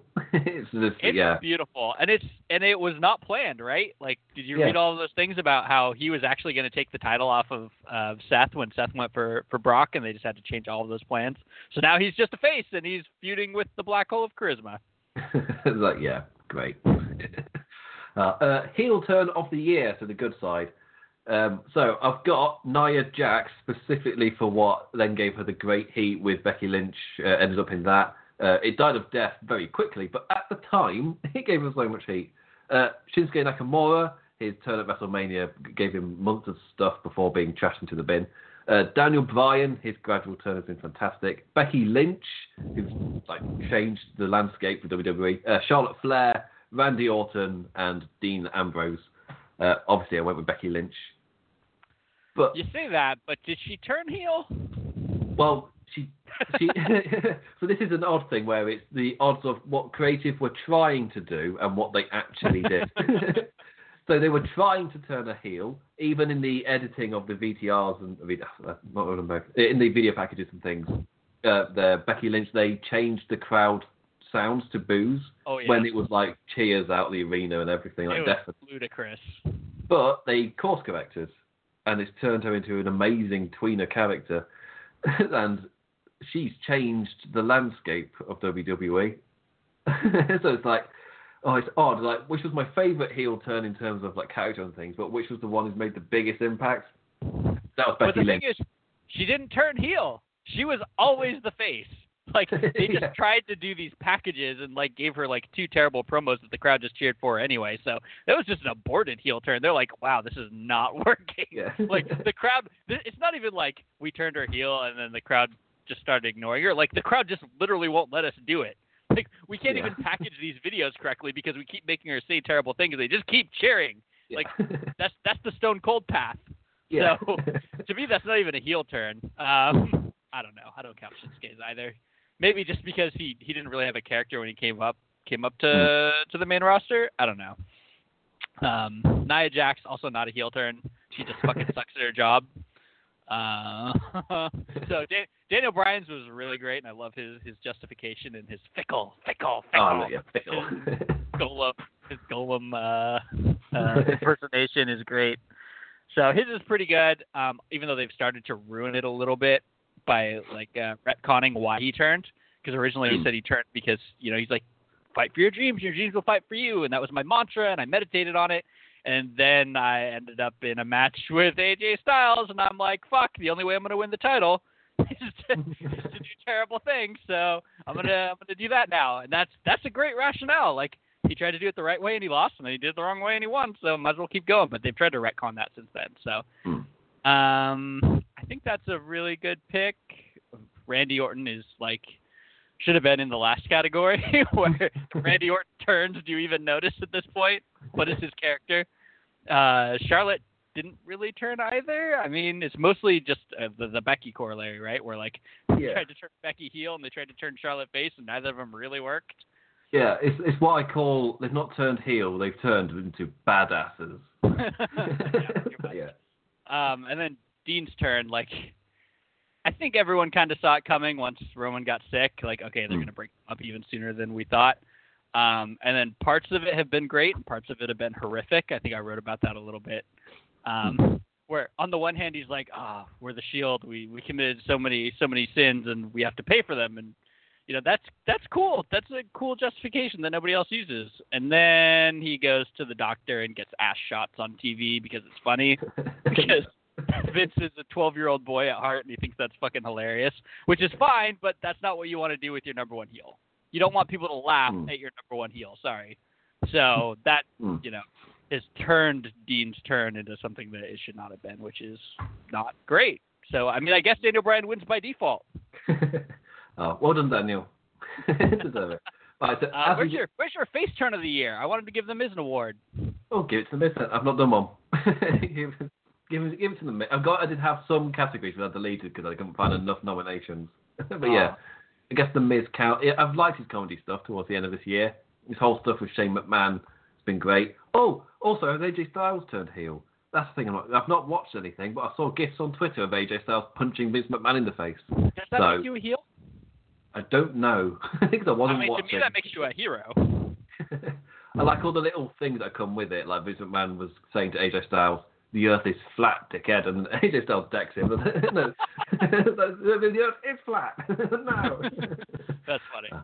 yeah, but yeah. So uh, as you're talking about Daniel Bryan, I'll move on to the new award I've called the Fickle Award for those characters that just scream fickle at you. Uh, you'll understand when I give the nominations. Right, so first off, Nia Jax for being such an emotional character that she flips from face to heel and back on a dime. Uh, Sasha and Bayley, the two of them are like a pair of eight-year-old girls, just constantly falling out, and the next minute they're best friends again. It's like, uh, uh. so irritating. Uh, I've put in WWE Universe Gatekeepers, especially the ones you see on Twitter, and especially one guy who posted something where it was um, he wanted to educate young Roman Reigns fans into booing him. it's just like, what are you doing? No, stop gatekeeping fandom. That's not how fandom works. Oh. And uh, AJ Styles for being so emo- easy to emotionally twist, and he also he never wore a cup in the Nakamura feud. You idiot! Of course he would wear a cup. how many times did he kick, get kicked in the dick before he wear a cup?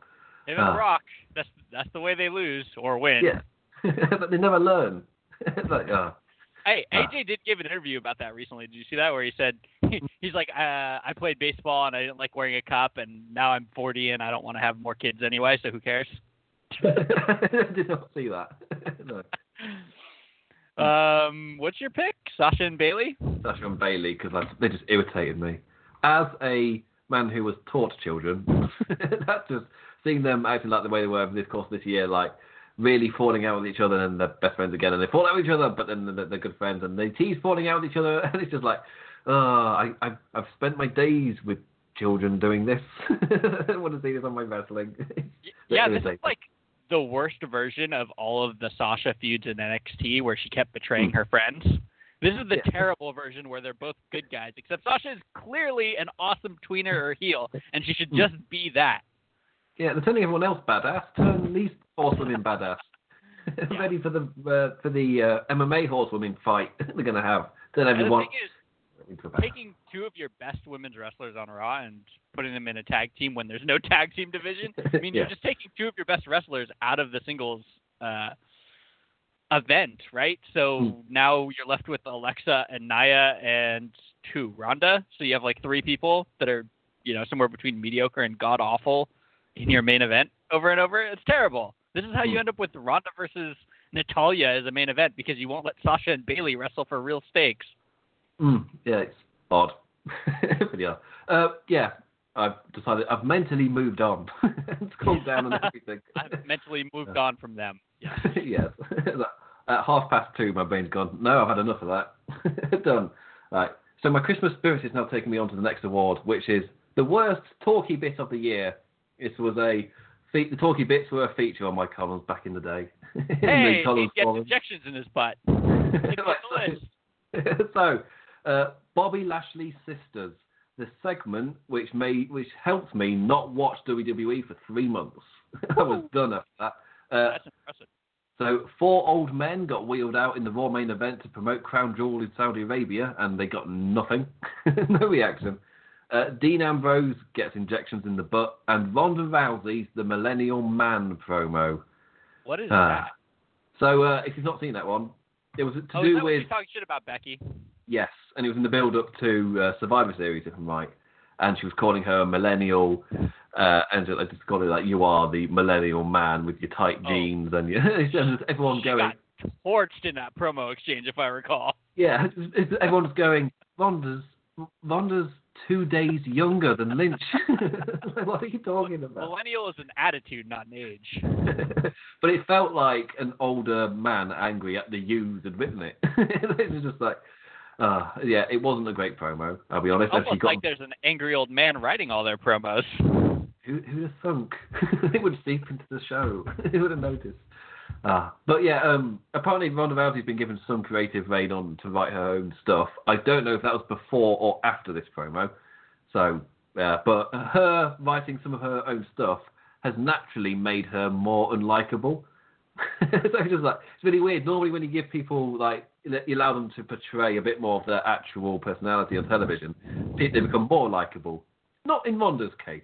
yeah, yeah. I think it's a bit of a mixed bag. Like sometimes she's incredibly unlikable when she's railing against people that you do like, and then sometimes she comes out and she's like, "I'm a badass fucking fighter. Like, let's get a match going." And I'm like, "Yeah, let's get a match going. That's great."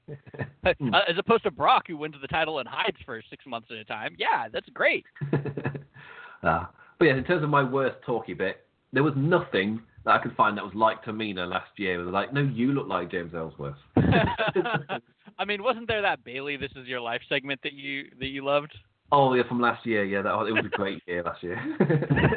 did, did that one win or what? No, it was the gender. It was the gender uh, thing, right? You gave it. You gave it to Tamina. I gave it to Tamina. Yeah, it made you laugh so much, and you I mean, so that many was times. hilarious. This is just sad. The Bobbly, yeah. Bobbly Lashley. Yeah, Bobbly Lashley. Way more fun to say. yeah. So Bobbly Lashley's sisters. Yeah, again, that segment. After I watched that, I stopped watching and I didn't touch Raw until like a couple of weeks before SummerSlam. Like, I, to be fair, I was also covering the G1 Climax every single match for Lords of Pain. So it's good I wasn't watching WWE. I was busy, but still, I didn't watch WWE for three months after that segment. It was like, what is this shit? I'm just done. no. Uh, yeah, so yeah, this is what happens when you give a 12 minute pre-made like segment and not just like here's a mic talk for 6 minutes. This is like a huge segment to a guy who literally can't talk and has literally no charisma. That's Yeah. the result. like it's like the only it was so bad. Like Sami Zayn, I think the injure like both of his arms, if I'm right, or something like that. They have surgery on both of them, or at least one of them. Like that was a good thing because it ended this. it ended whatever that was. oh, yeah. So that's that's the reason I voted for it. It's depressing, is what it is. It was Ah. just bad. It was bad and boring, and you know, it explains why Bobby Lashley has no reaction and nobody cares, despite the fact that apparently he was great in TNA. How did that happen? Yeah, they essentially gave him a really cool Brock Lesnar gimmick in a way, like the UFC proper fighter. They called him the Destroyer, and they booked him like Brock Lesnar in a way, just like a dominant champion. He won every single belt at one point. The big difference is he was there, so he felt dominant. and He got it all the time. And just- they had MVP talking for him. uh, for a bit, well, this was, uh, he actually became good after MVP by himself somehow when he's feuding with like EC3 and uh, I guess Kurt Angle. Oh, better Kurt Angle. That doesn't that doesn't hurt. he's putting you over. but, but yeah, then he came to WWE and he was a mix between Roman Reigns and Brock Lesnar's characters in a way, but they had a Roman Reigns and a Brock Lesnar, so it, it, they got they signed Bobby Lashley and they weren't going to let him do his gimmick, so that was odd. So, yeah. Anyway, I'm happy to announce the talky bit of the year is longer than the worst talky bit. so well done. So my pick, I'm going to say that straight out. Uh, Daniel Bryan's The New Daniel Bryan. I thought that was amazing. Uh, Dean Ambrose when he sat on a car by a fire. I actually enjoyed that one. Uh, Samoa Joe's Drink Responsibly, Jeff, when he was the barman. that was brilliant. Uh, Shinsuke Nakamura in his interviews with Renee Young and the sorry, no speak English. I thought they was Those great. one are walking a fine line. I found them hilarious. his delivery, I really like that. Uh, Seth Rollins with his Everything Sucks promo.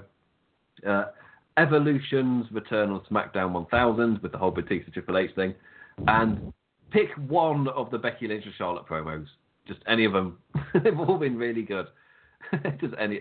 You can even pick uh, Charlotte, Lynch, and Asuka from before TLC. That one was also really good. Just they're so full of character. They're just Oh, they're so white hot right now. Um, an honourable mention to uh, the Bar and the Usos rap battle because the Bar legitimately had me laughing. it's just they were so bad it was hilarious, and I really enjoyed it. Um, and Orton and his stuff with Jeff Hardy, they weren't technically talky bits, but I wanted somewhere to mention it because his attacks on Hardy were really, really good. And had so much character and him fingering his ear hole and everything was Whoa, really, whoa, really PG show. it was really disgusting, but it, uh, yeah, it, it made a mark. Uh, But- yeah, But it- this is but it's not- right. Yeah, this so is a I've, pick. It's Daniel Bryan. yeah, that's why I announced it before I went through the list. like it was so good, and like everything to do with the oh, I don't know what, I don't know what he said, but I was going to say the cryo chamber, where he was getting his uh, yeah. uh, freezings done, and he, they sent him crazy like he's a comic book villain, and I really like that. And his I care about the environment, therefore I am better than you. It's just like oh, so I, like it's one of those things where vegans who do that in real life really grind me, but. Uh, Daniel Bryan knowing exactly how far to push it to irritate people. It's like, oh, you're the perfect vegan, Daniel. like you know how to piss people off with veganism. well And done. The thing is, he he was the biggest face when he came back, and he was the Hmm. biggest face the night before he turned. And he, I mean, I, I don't. He didn't turn on AJ. I don't think. Like he took a cheap shot as a way to win a championship, which happens, and people don't necessarily turn heel over it. He turned heel by that one promo. That one promo completely turned him, and the crowd that went from wanting to cheer him no matter what will now boo him no matter what. That's how good it was. Yeah, it's Daniel Bryan for goodness sake. he's, he's, It is Oh. so crazy that he had to start on the ghetto, crappy version of NXT with The Miz as his mentor. and people are like, oh, he can wrestle, but he's too short. Oh, he can wrestle, and maybe he's not too short, but he can't talk. Okay, he can wrestle, and he can talk, and maybe being short doesn't matter. You know what? Fuck it. We'll just put the belt on him. It's fine. And you know what? It's been great. yeah, thank you, Danny Bryan. it was, oh, it's been it's been so good. I'm really looking forward to it. 2019. Right, so you've got a choice, Burn. Either you decide you'll go back to NXT Award now, or we take an ad break and you do it immediately after a little bit of thought. Um, I have a list, but I will Oh. I, I will Skype you the list while we go to ad break, and then uh, we can talk about it. And I'll let you pick first. Right. So, yeah, so I'm going to take a quick little ad break. I'm going to refill my pint. Oh, I have a pint of water. It's a pint What? of water. Oh, uh-huh. Uh Water. huh. It's Yeah. like two in the morning over there. It better not be beer. it's Christmas burn. What do you mean you stop drinking at point? First, it was like two days after Christmas. Well, I'm having two Christmases, so that's the thing. Good excuse. My brother's away in America, so we are legitimately having two Christmases, one when he gets back and one this week. so, yeah, split it in two. Anyway, I'm to get more water and we're taking that break. So, see you in about five seconds and enjoy listening to an advert about in- insurance. I don't know what the American adverts are. Right, see you in a bit.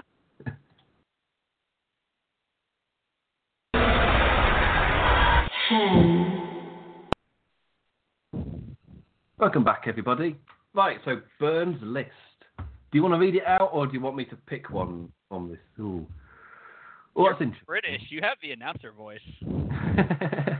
right, so You, Ruby you should just read everything.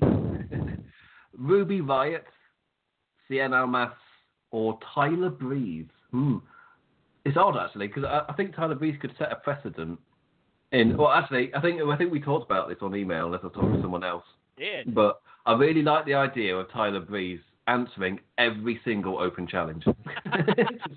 So, for those that don't watch NXT or haven't kept up, uh, Ricochet had an open challenge for his, well, William Regal forced him into an open challenge basically for his North American Championship, and Tyler Breeze answered, and they had a killer match. Great match. The crowd was insane for Tyler, like chanting "You're not gorgeous" at Ricochet, just going crazy like the old Bayley chants. How creative those were it was awesome to see him actually get to wrestle again, to wrestle like an 18 minute championship match. Uh, and the thing is, like, after his first month in WWE, he basically didn't do anything until his Fashion Files with Fandango, And the Fashion files are basically just like WWE exclusives at this point. And now that Fandango's been hurt, Tyler Breeze hasn't been on TV. It's so stupid. He got squashed in a minute by by uh, Dean Ambrose the other night, but like he's just wasted. He's so wasted. And the the difference between him and like sending Sasha back, who I had on the list for like two seconds, is that Sasha had a story arc and Sasha had a title run. So going back is a demotion for her. But Tyler never really had that big arc and he never had that championship run. So Tyler going back could have those things and be like the centerpiece of a three, six month program and a rehabilitate re- wow, never struggled with a word that way. Rehabilitate his image uh, in a way that those guys and girls could not. Um, Andrade Cien Almas, I'm just throwing him right back into NXT because he was amazing in NXT and he was really developing his character and he got called up and he could be awesome on the main roster, but really doing that yet. And I appreciate the slow burn, but like the slow burn requires some wins occasionally, guys. Mm. Ruby Riott because kind of the same thing where she keeps getting matches, but she keeps losing to Natalya, which is just fucking stupid and a waste of time and and uh, her faction. So and realistically, her faction is basically just Ruby Riott and two people who stand around and interfere in matches. So uh, I think all three of those are pretty valid. What do you think? I'm going to go with Breeze in a Tyson Kidd kind of way. Yeah. Yeah. That'd be my thing. Oh, Although I don't, I don't wow, want his character. What a throwback. Yeah.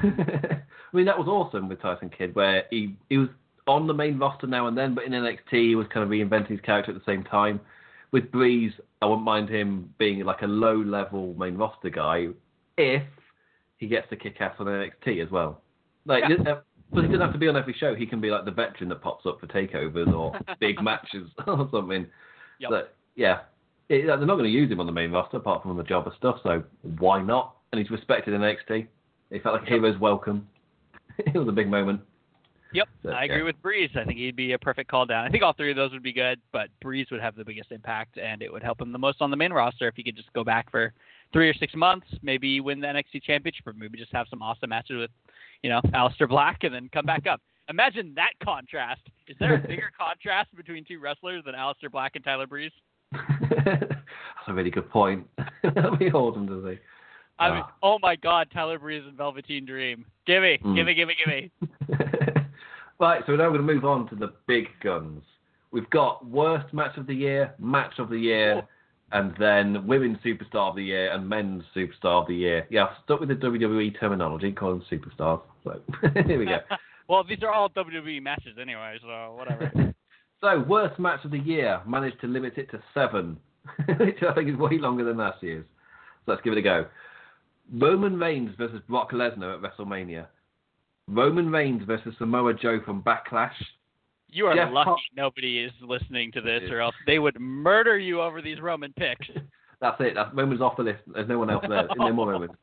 Right. Uh, Jeff Hardy versus Jinder Mahal from the Greatest Royal Rumble, aka the Ghost Whisper. Thought was brilliant. Uh, Dolph Ziggler versus Seth Rollins, the Iron Man match from Extreme Rules. Plan will kill me for including that one. uh, Brie Bella versus Maryse from the September 11th SmackDown Live. It main evented. the symbology of that match on September 11th. Uh, luckily, hopefully, not many people listen to this show during their holidays, including Roman Reigns and 9/11 jokes. They'll do. Oh.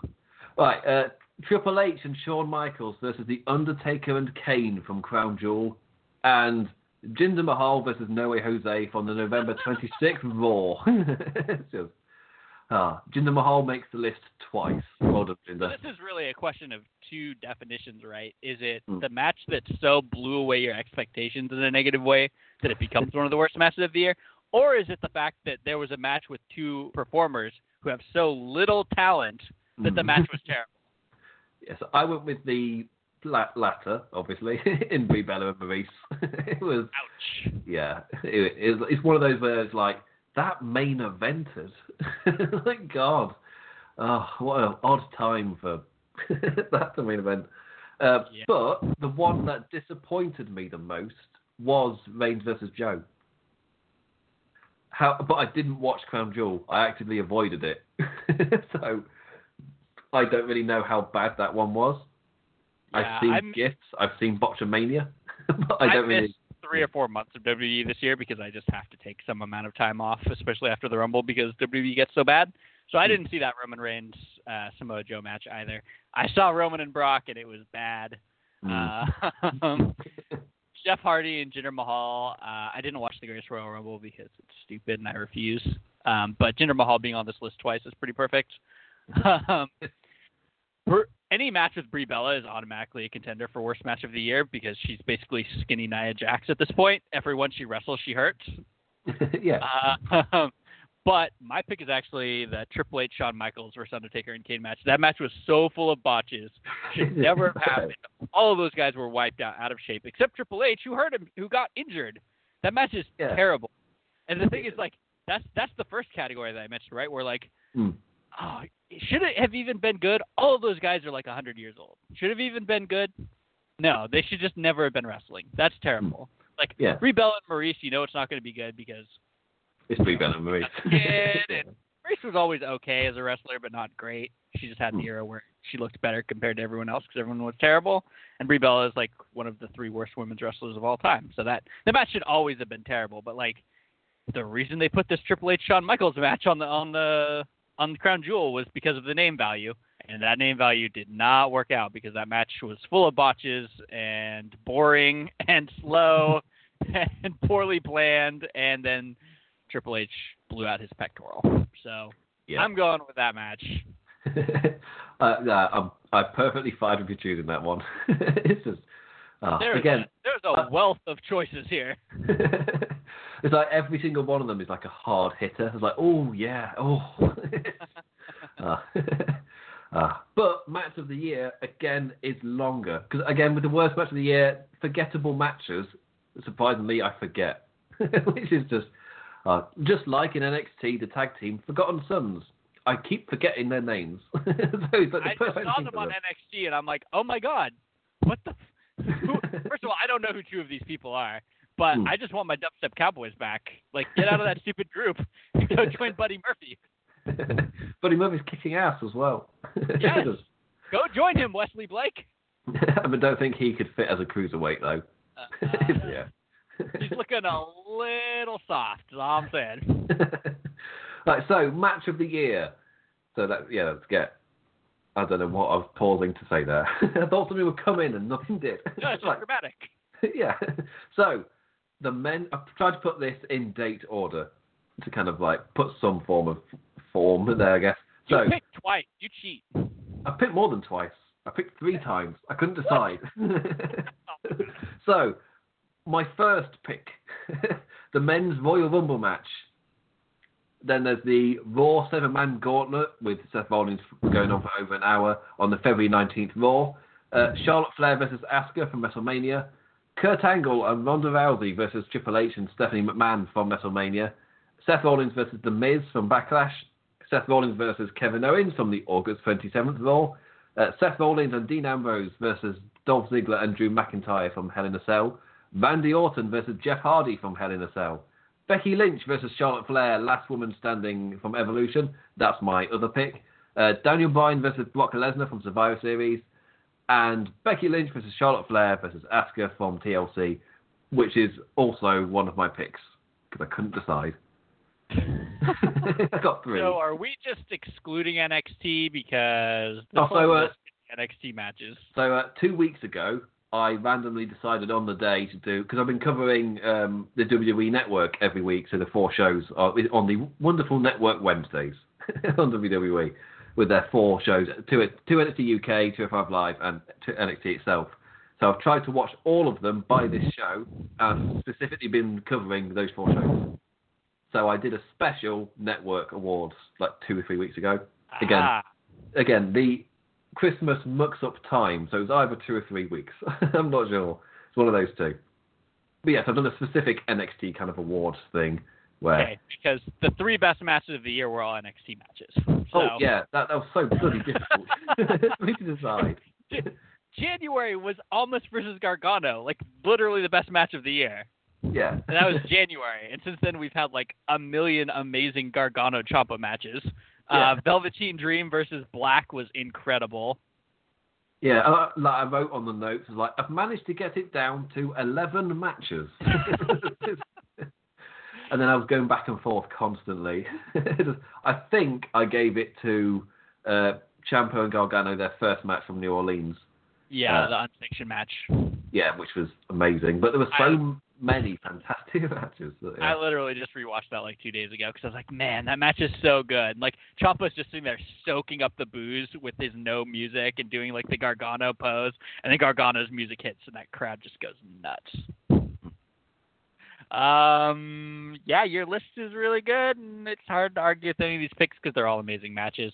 Um, I would only add probably uh, Charlotte and Ronda. Oh, of course. I thought yes, that was really good. That match was that match was really good, and then the finish was amazing. Yeah. And yes, and Charlotte's been amazing ever since as well with, with, the, with the twist that happened. But yeah. Uh, and honestly, maybe I'm the only person who doesn't love this match. I thought it was fine, but the Daniel Bryan Brock Lesnar match, like Brock murders him, and then Daniel, Daniel Bryan gets the low blow, and he runs around, and then he gets murdered again. That's that's the match. It's like okay, cool. This is exactly what we knew was gonna happen.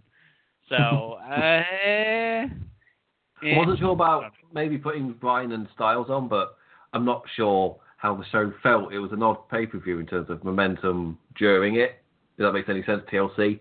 Uh, I enjoyed Styles versus uh, Daniel Bryan, but there was a, the momentum around the thing. I don't know if the if the matches around it made it feel better than it was. That's why I've not included it. it Who it- was in this Raw seven man gauntlet match? So it was uh, Roman Reigns, Braun Strowman, Finn Balor, uh, Seth Rollins. That's four. Oh God, I can't remember. Maybe Dolph Ziggler or someone. Oh, uh, Elias and a seventh person who I can't remember. Okay, that sounds pretty good. I, I should probably re- go back and read. oh, hundred percent. Watch it. It's it, like um, on a random Monday Night Raw, seven man gauntlet. Seth Rollins. Oh, John Cena. He was the last person. Ah, Wow. It. Yes. Yeah, so, Yeah, yeah. gauntlets are like basically the best thing in wrestling other than the Royal Rumble. So uh, the women's gauntlet a couple weeks ago, even though Natalya won and that is horrible, was actually really fun. Uh, and then yeah, this gauntlet's probably awesome as well, from what it It- sounds like. Yes, I highly recommend. you I love that that you have show. Seth on here like four times and AJ Oh. Styles not on here at all. That's just that's Well, not your fault. That's yeah. WWE's fault. like again, like my biggest note is with Styles Nakamura is when I was doing my uh, like worst case scenario predictions for their last man standing match. I jokingly predicted that they'd both kick each other in the nuts and stay down for the ten count, and they did. it's just like no, I should never have been right about that. I was joking, and then they did it. Like yeah, yeah. uh, I'm gonna go with recency bias and say Becky, Charlotte, Asuka, TLC. That match was crazy. I thought, I thought Charlotte had broken ribs after Becky landed on her off that Mm. leg drop. That was nuts. And then she just wrestled like it was fine after that. Everyone just took monster bumps. The match was super fun. Ronda's interference at the end was like classic Attitude Era WWE. That it came out of nowhere, but it makes perfect sense. I love that match. Everything about it was great. Oh, and it, it gave birth. It was a fantastic match. However, it gave, gave birth to a, a hilarious gif where um, Charlotte, where she charges into Asuka when Asuka's up against the barricade. Yeah. Um, I didn't notice this because I was watching Charlotte like screaming at the audience. But if you watch Asuka, she's trying to like because she's been just been destroyed. She's trying to like slide down and just like they're like, oh, I'm out of it. I'm going to slide down to the ground. But she can't because of Charlotte's chest, and she kind of gets caught. it's really funny. Wow. Oh, I found that hilarious. I didn't know because I was watching it the second time because it was such a good match. it was like I did not notice that the first time. that was hilarious. It's Ah. for the best. but yeah, yeah, it was one of my three matches of the year. um, yeah, You only have two listed. What's your third? uh, Lynch versus Flair, the last woman standing, and the men's rumble match. Oh, oh, nope, Yeah. I see it. Wow. this cheater can't even pick a match. You know what? No, pick a match. Pick one. Uh, the uh, men's Royal Rumble. Oh, oh, I don't, don't like it. men's, it men's, already feels bad. yeah. I'll say the men's rumble because it really does rank up there as one of the best rumbles ever, and it's my, one of my favourite matches of the year. It's always fun, and this version was just put, booked to, to uh, character and momentum perfection.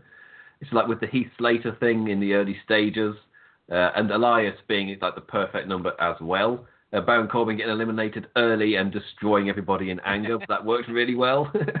uh, the final thing where it was the three new guys and the three old guys. Yeah. That was an amazing spot. Uh, and then Shinsuke winning was the perfect winner in terms of like, like the momentum of the match as well. So like there was no, nothing wrong with it. I can't I can't say. And the NXT uh, ones on there as well, like Adam Cole and Cien, like Yep. they were perfect picks for pops. Perfect picks for pops. That's easy to say at 3 a.m. Yeah, super easy. Ah, Yeah, that's it's a great match for sure. The right guy won, and the three on three, like new guys, old guys, was exactly how this uh, Survivor Series match from last year should have gone, but it went the exact opposite way. oh, super Shane McMahon. Super Shane McMahon, whereas you know Bobby Roode and Finn get like eliminated immediately. Yeah, It was just- and the crowd were hot for the like those younger guys that they're getting to see for the first time, like Nakamura, Roode, and Balor, and like, nope, off you pop. this Nope, is about Triple H. Triple H and Braun. oh, that was. I will say the best thing to come out of that was Triple H's selling afterwards, where he was like just, just stumbling all over the place, and Stephanie McMahon like trying to keep him. Look, as long as Triple. H got his rub, he'll give someone else a rub. Ah, yeah. A- anyway. There are no daddy issues involved at all in like the Shane and Triple H booking. No daddy issues.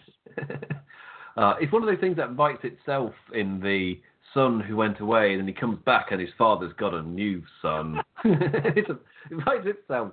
I honestly don't think Shane gives a shit though. I think Shane does it because he Hmm. loves the business and because it's part of his blood. And I don't, Yeah. I don't think he does it at all to actually like prove anything to Vince. He left for a reason. Yeah, that- that's kind of my and he and he he gave it a really good go in what in the, the Chinese Watson magic that ended up failing, but he he, he did well for a while. Uh, anyway, the final two categories. I wanted to. I, I came close to putting these two together, but then I thought, actually, you know what? These people need shout outs themselves, so I will split it by gender still. Come next year, maybe that won't be a thing. We'll have to see. It's, it's that conversation of should the women and the men be ranked equally, or are they still in their like separate categories? So for now, they're still in the separate categories. But come next year, maybe not. Wait and see. So I think I just repeated myself in a more inform- informational way second time. So that'll be. Uh, so the women's superstar of the year, rookie Ronda Rousey. I nearly did rookie rookie rowdy Ronda Rousey. Oh, that's easy to say. Oh, Uh. Charlotte Flair, Becky Lynch, or Asuka. And uh, I feel like there are others I might be missing, but like maybe like a honourable mention to Carmella who gave it a good try and put in a good match at SummerSlam, and then dances with R Truth, and somehow that's over. so, Yeah, that. and I don't think Asuka can be on this list just because she won the Rumble and she had the belt for a couple months and then she dropped it to Charlotte and did nothing for six months. So Uh, um, yeah, because after the match at WrestleMania, she was gone. Well, she was there. She was She there, was but not there. doing anything. Yeah. oh, she she had buddies with Naomi. They were hanging out. Yeah. Oh, and uh, the stuff you missed, if I'm right, uh, she um, had she was a challenger against Carmella, and they came up with different ways for Carmella to beat her. And it's just like, Oh, oh, this is this is not. And the then, Ellsworth bullshit. Yes. yeah. but then in the end, Asuka uh, was just revitalized with the whole Becky Lynch Flair thing. They just brought back Asuka as if nothing had happened. apparently apparently it's because when Becky was like standing in front of all the other people when she was hurt and she like was Ah, like, yeah. Oh, are you gonna be the challenger? Are you be the challenger? And like Asuka got the by far the biggest pop, like way bigger than Charlotte. Yeah. Apparently Vince was backstage, he's like, People like Asuka? Yeah. yes, people like Asuka, Vince. yes, this is the era of Japan of uh, we like Japanese wrestlers. we like Asuka. She yeah. was undefeated for like three years. Yes, people want to see her kick ass. yeah.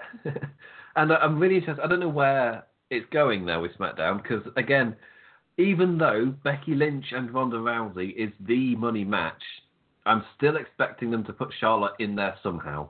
I They like it. I shouldn't. think that's a totally fine triple threat. I mean, Well, Charlotte still- fits with Becky and Charlotte fits with Ronda. Like, just do it. It, uh, it, yeah, it's one of those ones where I'd like the spotlight to be on Becky more, where if Charlotte's there, the spotlight's taken off a little bit. However, it would be a very, very good match. so it's I'm caught in two minds: the character thing or the match thing. Uh, yeah. That, that, that- that's the decision I'm making in my head because you'll get more emphasis on character if it's just Becky and Ronda. And I think you're it's- slightly less likely to see that match as the main event, which it should be if it's a triple Yeah. threat. Um, that's a shout. I think you're more likely to see it if it's a one-on-one match as the main event, just because that's a Yeah. traditional WrestleMania thing. But the match is going to be better if it's triple threat, and it makes perfect storyline sense. And that's the only time you're going to get it. So just do it. But, but that Um, raises the other question: Who does Asuka face if it's not Charlotte? I mean, Naomi. Oh, that'll be a big, big bout with Naomi turning heel because you're not turning Asuka heel. Like the we're friends and we're going to have a challenge for it, right? That's oh, fine. gonna- oh, like a jolly good fisticuffs. Yes. Yeah, yeah. yeah. I mean, it doesn't always have to be face versus heel, right? Just most of the time. Yeah. Yeah. Like a, uh, a jolly Um, good spot. Yeah. We've been skipping actual women's superstar of the year. Or who am I We're talking about other things. No, no, no, no, no. We're not missing Oh. anyone. I'm saying we just didn't announce your pick. oh, oh yeah, uh, Becky Lynch. It's weird because both the women's superstar of the year and the men's superstar of the year, both none of them are perfect candidates. Like I think last Mm. year AJ was pretty perfect. He Yeah. was just like the obvious pick, right? But nobody's really the obvious pick. Like Becky's had a phenomenal year and made herself into the biggest women's wrestler in the world, but she wasn't the biggest wrestler in the world six months ago. Yeah, it's like um, it's like SummerSlam is where it happened. I guess the build to SummerSlam, if you want to include that as well. But before then, she wasn't really featured. She was in the Battle Royal, not really doing anything. She wasn't in the last lot, if I'm right, as well. Actually, I Yeah, think she got eliminated half, halfway through, going. yeah. Yep, she got eliminated halfway through the Royal Rumble, the Women's Royal Rumble. She wasn't in the WrestleMania, any re- WrestleMania women's title match. I mean, she didn't have a great first half of the year, and then she exploded like a supernova. So the question is like, do you place more value on their peak and where they are now, or do you place more value on like a year, 12 months worth of Hmm. work? Because if you value Yeah. 12 months worth of work, maybe you don't like her, but the answer is Charlotte because Charlotte say, always yeah. wins. I won. Rich Lasser put out an amazing column this week about Charlotte Flair being like the unsung hero. And get, I've realised I've nicked his title for the award. Didn't even cross my mind. but yeah, the unsung hero what Charlotte Flair is, where she's had an amazing year. But of course, Becky Lynch is going to be everyone's like choice and plaudits. But Flair had amazing matches with Rousey. Then she did all right trying to get stuff out of Carmella. Broke her boobs, came back, had an amazing match with uh, Carmella and Lynch, and then amazing matches with Lynch, and then the um, of course the stories within that are well being fantastic, and the match with Rousey was uh, like just then Charlotte. the like, match, yeah. yeah, I think like Charlotte really her character really came alive in the Ronda Rousey match, and for me the most interesting thing was what he was setting up for the future. It's like WWE, not just doing an awesome match in the moment and uh, an an awesome little character twist, but it creates so much intrigue for the future. it's just like oh, like Charlotte Flair has actually had an amazing year in terms of quality. So Yeah, I think the answer is Charlotte. Becky had a better peak, but Charlotte has been like a B plus A minus for 12 months. Mm. Yeah, like there's a reason she's continuously getting these opportunities. She's very, very good. It turns out she's really good at wrestling, yeah. and now she Uh, has some character. yeah, so yeah, so perfectly fine with her getting those spots again. Uh, I don't know if we'll get Asuka versus Charlotte 2 at WrestleMania, or, or we'll get the triple threat. Either. We're getting the triple threat. We better get the triple threat. right, the men's superstar of the year. So don't forget, this is excluding the 205 vi- live lot. So there'll be no Mustafa Ali, there'll be no Ciampa or Gargano or whatever. This is specifically the main roster, and it's a lot easier than it is with choosing the NXT one. I was I, I stuttered all over that for like five minutes trying to pick someone from NXT. Just could not do it.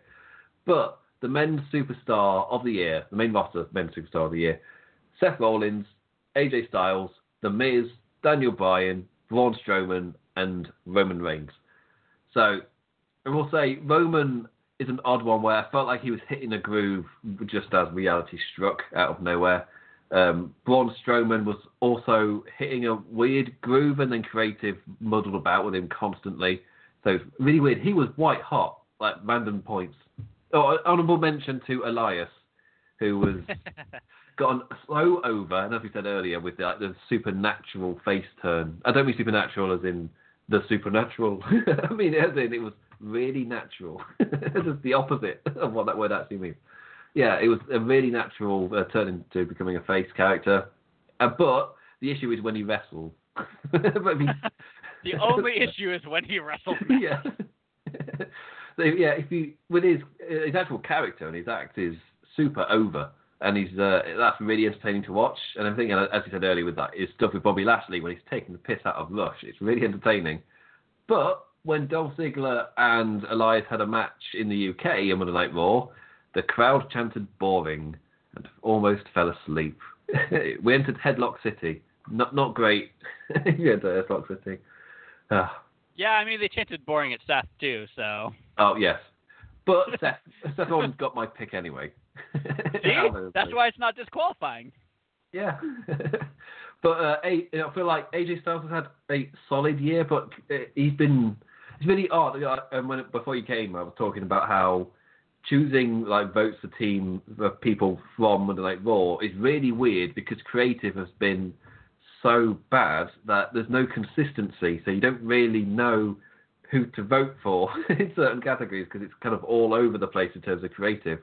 However, well, the fact that the Rollins and Ambrose story has been as coherent as it is is a miracle, given the other creative issues. Uh, AJ Styles has had the creative ups and downs of like having to find an emotional ale, as in not not ale, an emotional ale to help him uh, help him uh, like uh, get the heat with his uh, opponent. I could not find the words then. Like with Samoa Joe with the Oh Wendy stuff. That, was to be fair, that was brilliant. just uh, Shinsuke Nakamura with the punches to the dick. Uh, because Daniel Bryan also toying Bryan. with yeah, like, they're all toying with his emotions and stuff. But it's creative ways where AJ Styles is an amazing wrestler, but we need certain ways for things to happen. The Miz has yet again just been solid. I don't know if he's had super a lot to do this year. Like he, he had a great first half when he was still feuding with Seth Rollins. Then they had the uh, fantastic blow off match at Backlash, which highly recommended if you've not seen that one. Um, they yeah they stole the show with the opening match, and then it went downhill fast. that show, yeah, but great first match. uh, but yeah, at WrestleMania as well, Miz entered as champion, and yeah, he felt like it felt like this was his reward for doing such a great job. And he's done some great character work, and as Ben was saying earlier, he's kind of turning face, and he's he's enjoyable to watch. So the yeah, their lead up to Survivor Series with he and Bryan was phenomenal too, Mm. where they kept agreeing and kind of turning, and then she's like, "What's happening between these two? Are they frenemies now?" And now, now they're just enemies and they're opposite alignment again, as the universe Mm. should be. Uh, I think the Miz is actually a really solid pick. He just doesn't have the match resume that like Seth Mm. or AJ will have because he's not Seth or AJ. He's just like a really good main roster WWE wrestler. He's not a generational talent like those guys. But Hmm. Yeah. night in, night out, who is more consistently entertaining than The Miz? Yeah, and uh, Seth Rollins has like the way he's been booked on Raw is the Mr. Monday Night Raw thing, where he is the one who goes in and has that amazing match every single week, or whenever he wrestles. He's had two big duds.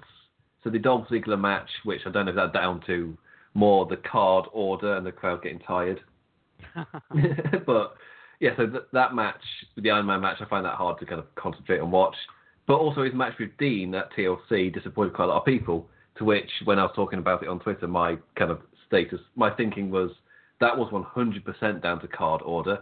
They put it late on, so you're expecting a brawl of sorts or a big fight. But the match they had was like an early mid card match. So the placement was so wrong. it should never have been there if it wasn't going to be. yeah, it was just not booked correctly. It was- Yeah. we just covered and everyone has talked about. So Yeah. I don't really blame Seth for that. The the whole Seth Ambrose, Seth and Dean feud has been going on for basically the entire year. Like they're friends, they're enemies, they're friends, they're enemies. It's been great, and he's put on mostly great matches. So he's probably the strongest pick, but nobody's perfect this year. And if you pick AJ and you Mm. pick The Miz, if you pick Daniel Bryan, who you know didn't start the year in in WWE, so he gets you know penalized, but since he came back, he's been by far the best, right? apart from his feud with Big Cass.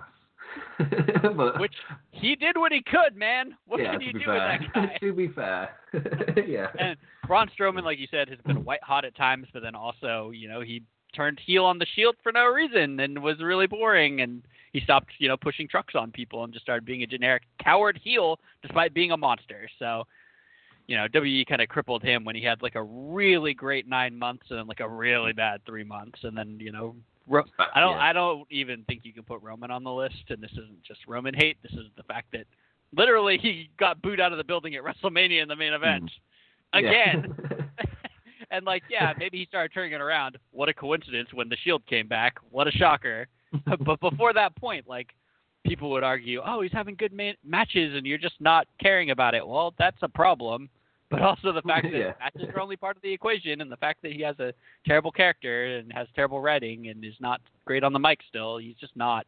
I don't know. He he didn't have enough of a good year, in my opinion, to be on this list. I think this list is like five people, and Seth. It's between Seth, AJ, and The Miz, depending on what you value. Yeah, yeah, I've gone with Seth Rollins. It's not really much debate from from me, me really. Like consistently throughout the year, when with the whole Mr. Monday Night Raw thing, he has been given lots of opportunities to have fantastic matches week, week after week after week after week, and like especially for the first half of the year. Well, actually, no, like all the way to, I guess, Hell in a Cell, he was used as the white hot opener. He- like WrestleMania, his uh, the triple threat match was the white hot opener. Backlash against the Miz, white hot opener.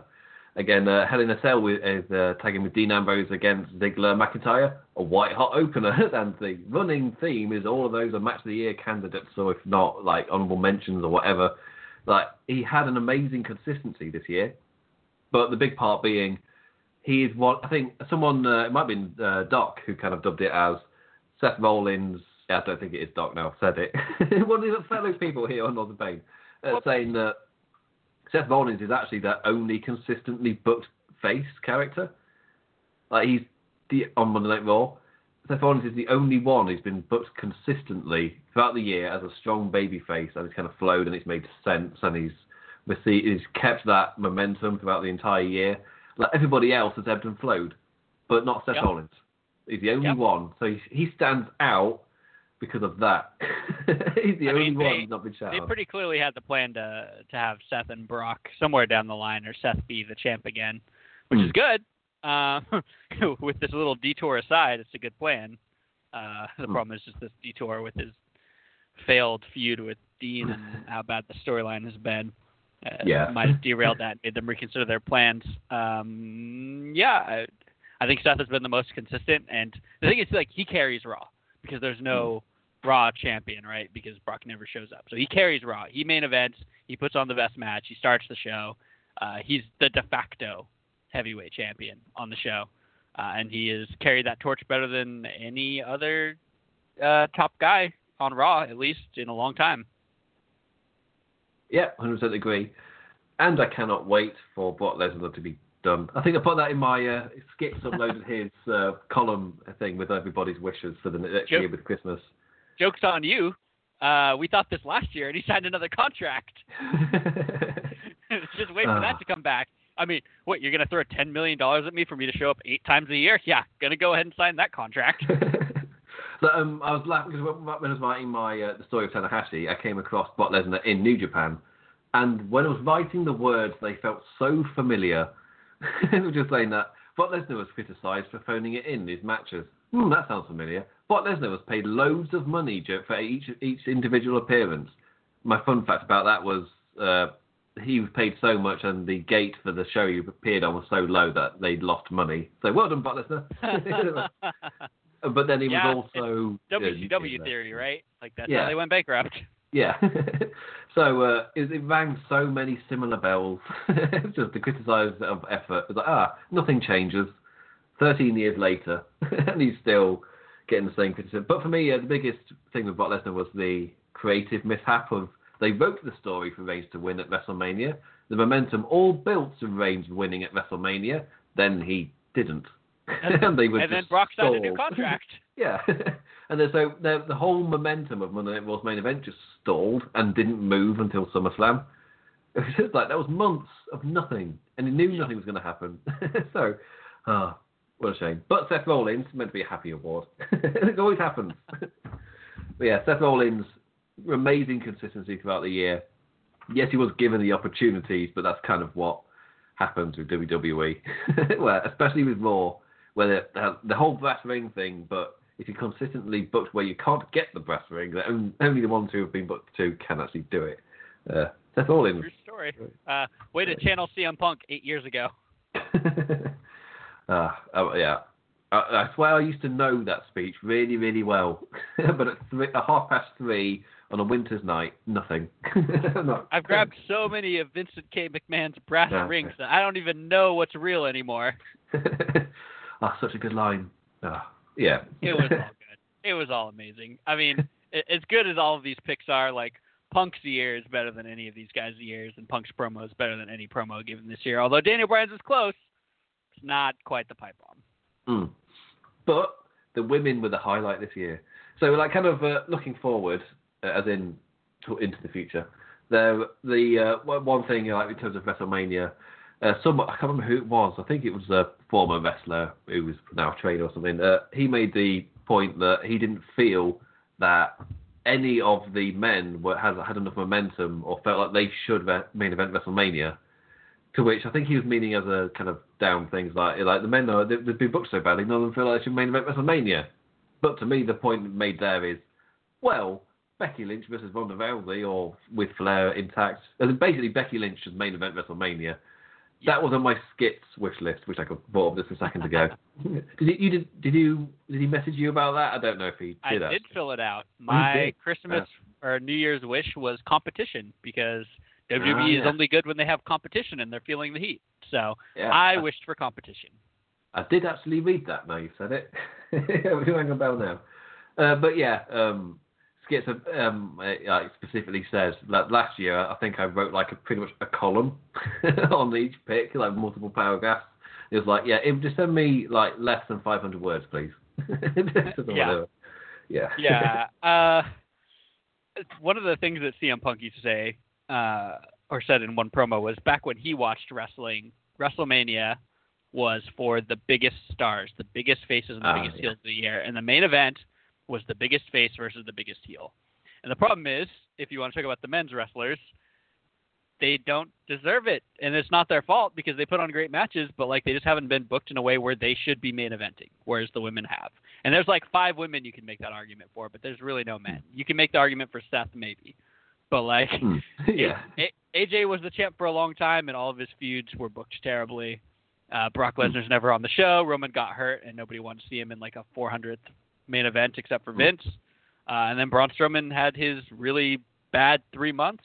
I mean, he could be rehabilitated, but you know, is Seth versus Braun really something you want to watch at WrestleMania? I don't know. Whereas everyone wants one of those like combination of five women's matches to to be the main event. So I mean, Hmm. it's really obvious. I don't really understand how anyone can even argue at this point that the men should be main eventing. The men should be main eventing. Should not Oh, be main okay. eventing. They should not be. The, so the check I've actually understood your entire last Yeah. paragraph. No one should be able to argue that Yeah. the men should be main eventing because they should not be, and that's not their fault. The performers are awesome. It's bad writing and bad booking. Burns had a long, hard day at work. He's allowed to make ver- verbal mishap. Uh, like not being able to say rehabilitate. oh, you nailed it then. I told you this is not. This is, that was a random occurrence. That just like weird flickers in my brain. I don't know. right, so uh, it's three thirty in the morning for me, so I think it's time to end this show. I've got a Tanahashi column to try and finish. I don't. It's not getting out. That's what I was getting out. Uh, no, I'm off uh, uh, teacher. There's no uh, teach. There's no kids to teach the course of Christmas. yeah, so Christmas is off. Uh, so I've got the that- hence the why I was able to do such a stupidly long column for Tanahashi. He's like, wasn't doing anything. So I was able to research it. I'm gonna have to go read that because I am a New Japan newbie, and as much as I like Kenny Omega, uh, I don't really know the history of a lot of those guys. So yeah, I will have to go read that because that sounds awesome. Make your Uh, of. Jap- Japanese John Cena, right? That is that the is that the gist? Uh, that's a. I've, I've, I've worded that as a good entrance point, but no. but no, because that's what I've read and that's what I've been told. But obviously, it's not going to be correct. Yeah, the only similarity is top guy for ages, and oh, and the lol Cena wins thing applies to uh, Tanahashi as well. So it was lol Tana wins. it was the same thing. But not Yeah. anymore because every time I read about his matches, he's losing. So Oh, he, He's doing what Cena should have done and putting people over. Yeah, he's putting over the next generation. And yeah, the uh, the biggest difference is when Cena took over, WWE had just come out of a high and a bit of a low, but they're still really popular. When Tanahashi took over, the company almost died. Isn't he saved the company? so that's why, like, to to limit my eight thousand word column down to one sentence, like the company nearly died, and without him, they might have done like properly died without Tanahashi. That That is is one of the reasons hook. why they. Yeah, They that's why they. it that. That's a really long title. Or you say, but the it's story. totally worth it. Uh, yeah, not to go on too long of a tangent when you want to go to Oh, bed, yeah. but uh, that whole Cena thing just kills me, right? So, because he apparently made an apology to The Rock, how he used to rail on him about going Oh, yeah. Hollywood, yeah. and now he's doing movies and he's left WWE. He's like, oh, guess I was wrong, guys. Whoops. And it just reminds me because we were just talking about Cena not putting people over, right? Like Hmm. he had his open challenge, which is like the the John Cena legacy. It's the best thing he ever did. But he Hmm. kept beating everyone and not putting anyone over on it. And then when he's finally into that age where like he still has name value, but he shouldn't be winning matches, he should be putting over. He leaves for Hollywood. Thanks, guy. so basically, you won all the matches and all the titles, and then you left before you put anyone over. Cool. Hmm. And he's got the the best sixth move of doom ever. Does he? Uh, no, have have you not seen it? It's um, I read about it, but I don't remember the details. it's essentially like he crosses his arm like he's charging power, and then he just does like a whack with his left arm, and down they go. Whatever. uh, You might as well. It's not the You- springboard stunner. Come on. like uh, after you've heard me describe it, I reckon you're gonna get a good hard laugh exactly from WrestleMania. yeah. It's Which of course he'll have a match for. Watch. Cena's gonna main event. Book it. Well, versus Undertaker, I'm doing it. Oh, a year long arc. Kill me. Oh, it was God. the it was the teaser, and next, this year we're getting the proper match where they both give everything they got. Unfortunately for Undertaker, there's not much left in the There's gas tank. literally nothing left. I love that there was a poll the other day that was like, should the Undertaker have one more match as the American Badass? It's like, no, he should have negative ten matches. He should go back three years and erase all of those. for me, like the with uh, Roman Reigns, for me, I was like, yep. that even though I didn't enjoy the match, it felt like a really big uh, send off for the Undertaker, and I was fine with it. Like, I don't know if he should have gone and when Brock Lesnar defeated him, as in no Bray Wyatt match or nothing afterwards, but it felt like a good send off, a good thank you in a way. And then he's back, and then this year's been not great for his reputation. That's great. yeah, not not great. I mean, it's a bit like Jordan, where nothing he does now is really going to affect what he did in the last 20 years. But hmm. I also don't want to watch him now. So, you know, just Yeah. you're taking a spot from a guy that should be wrestling. You're taking Tyler Breeze's spot. Come on, Yeah. let the guy have his match. Well, uh, one of the matches I watched for the, the current Tanahashi column I'm writing was him versus Kurt Angle from 2009. Ooh. And watching, it was like, yes, it's a very, very good match. It's not on New Japan World, so I'm not going to link it. but it was like seeing Kurt Angle then and seeing Kurt Angle now. It's, it's kind of like a, yeah. Oh, oh. He's, he was so. Even though he was like not in a great place, he was really, really good still. It tells you how good he was. Was like even with, if he was in a really bad state, he wrestled like that. it's just, it's insane to think about. Like just It's- how damn good he was. It sucks Mm. watching him now, and I love Oh, Kurt yeah. Angle. Always have since he came into WWE. But like, he should not be wrestling either. But WWE's leaning on these old guys because they. Yeah. have failed to build their new guys, and you know, around and around we go. We're gonna beat this dead horse some more. Yeah, Guys- so that Guys, this is your chance, right? This is your chance. You said it's a new era. You've understood that fans are not watching anymore, and you need Yeah. to fix everything. So push Finn, push Seth, all these NXT guys that you either haven't called up or you have wasted, and let the next generation have a shot. And even if that that doesn't mean you know giving Baron Corbin 30 minutes a night, even though I'm probably the only person who likes Baron Corbin at this point. doesn't mean giving him 30 minutes a night. Just give someone who can wrestle and someone who can talk a chance. well, uh, I think I'll end I'll end this award show on my favourite Baron Corbin moment of the year, just to Uh-oh. piss off everybody. it was when he bought Finn Balor a toy house because Finn Balor was small, like a little house to play in. Wow. And then Finn Balor acted like he really liked it, and he was like, "Oh, thanks so much. This is awesome." And Baron Corbin's face was just, "Ooh, you were meant to hate it." I love that. See, Baron Corbin's awesome. Get off get off his back. It's not his fault. Uh, Uh, but his promos uh, bored the shit out of me, but that was that was hilarious. I love that. Uh, uh, so I thought we'd end on a, on a note nobody was expecting. My favourite Baron Corbin moment. for sure. We Ah. we we had a WWE awards show and we ended with Baron Corbin. So, uh, thank you for Byrne for rushing home from his work and uh, yeah, jumping on and doing his best. Uh, and thank you for me for not dying over that one hour. I'm really proud of Thanks, me. Thanks, me. Uh, I am back next week with Sir Sam, where we'll be doing a preview for Wrestle Kingdom. Uh, I'm recording it this Sunday, so if anything happens after then, it won't be included. Because again, my show is on January 3rd. If I'm airing now, like if I'm out- if I'm on now, this time next week, the show starts at 6 a.m. There's no much point. so I'm going to upload it as early as I can on January 3rd and record it days before. Uh, yeah, so that's when I'm back next week. And please do check out the other shows on Lords of Pain Radio. Uh, you got Mav, Plan, and Mazza. Maybe Plan, he's got his own thing now. Uh, on the right side of the pond. Uh, Saturday is normally WWF Legacy, uh, but we're getting odd specials as they're on hiatus. Uh, Sundays is Steve's all about the game whenever he can. He's obviously he's you, if you know, if you know if you've ever listened to him, he's extremely busy right now. Mondays is now Kingdom of Honor with uh, Jan and his friend Jeff talking about Ring of Honor and New Japan. Again, Wrestle Kingdom's coming up. They're going to be two very excited chaps.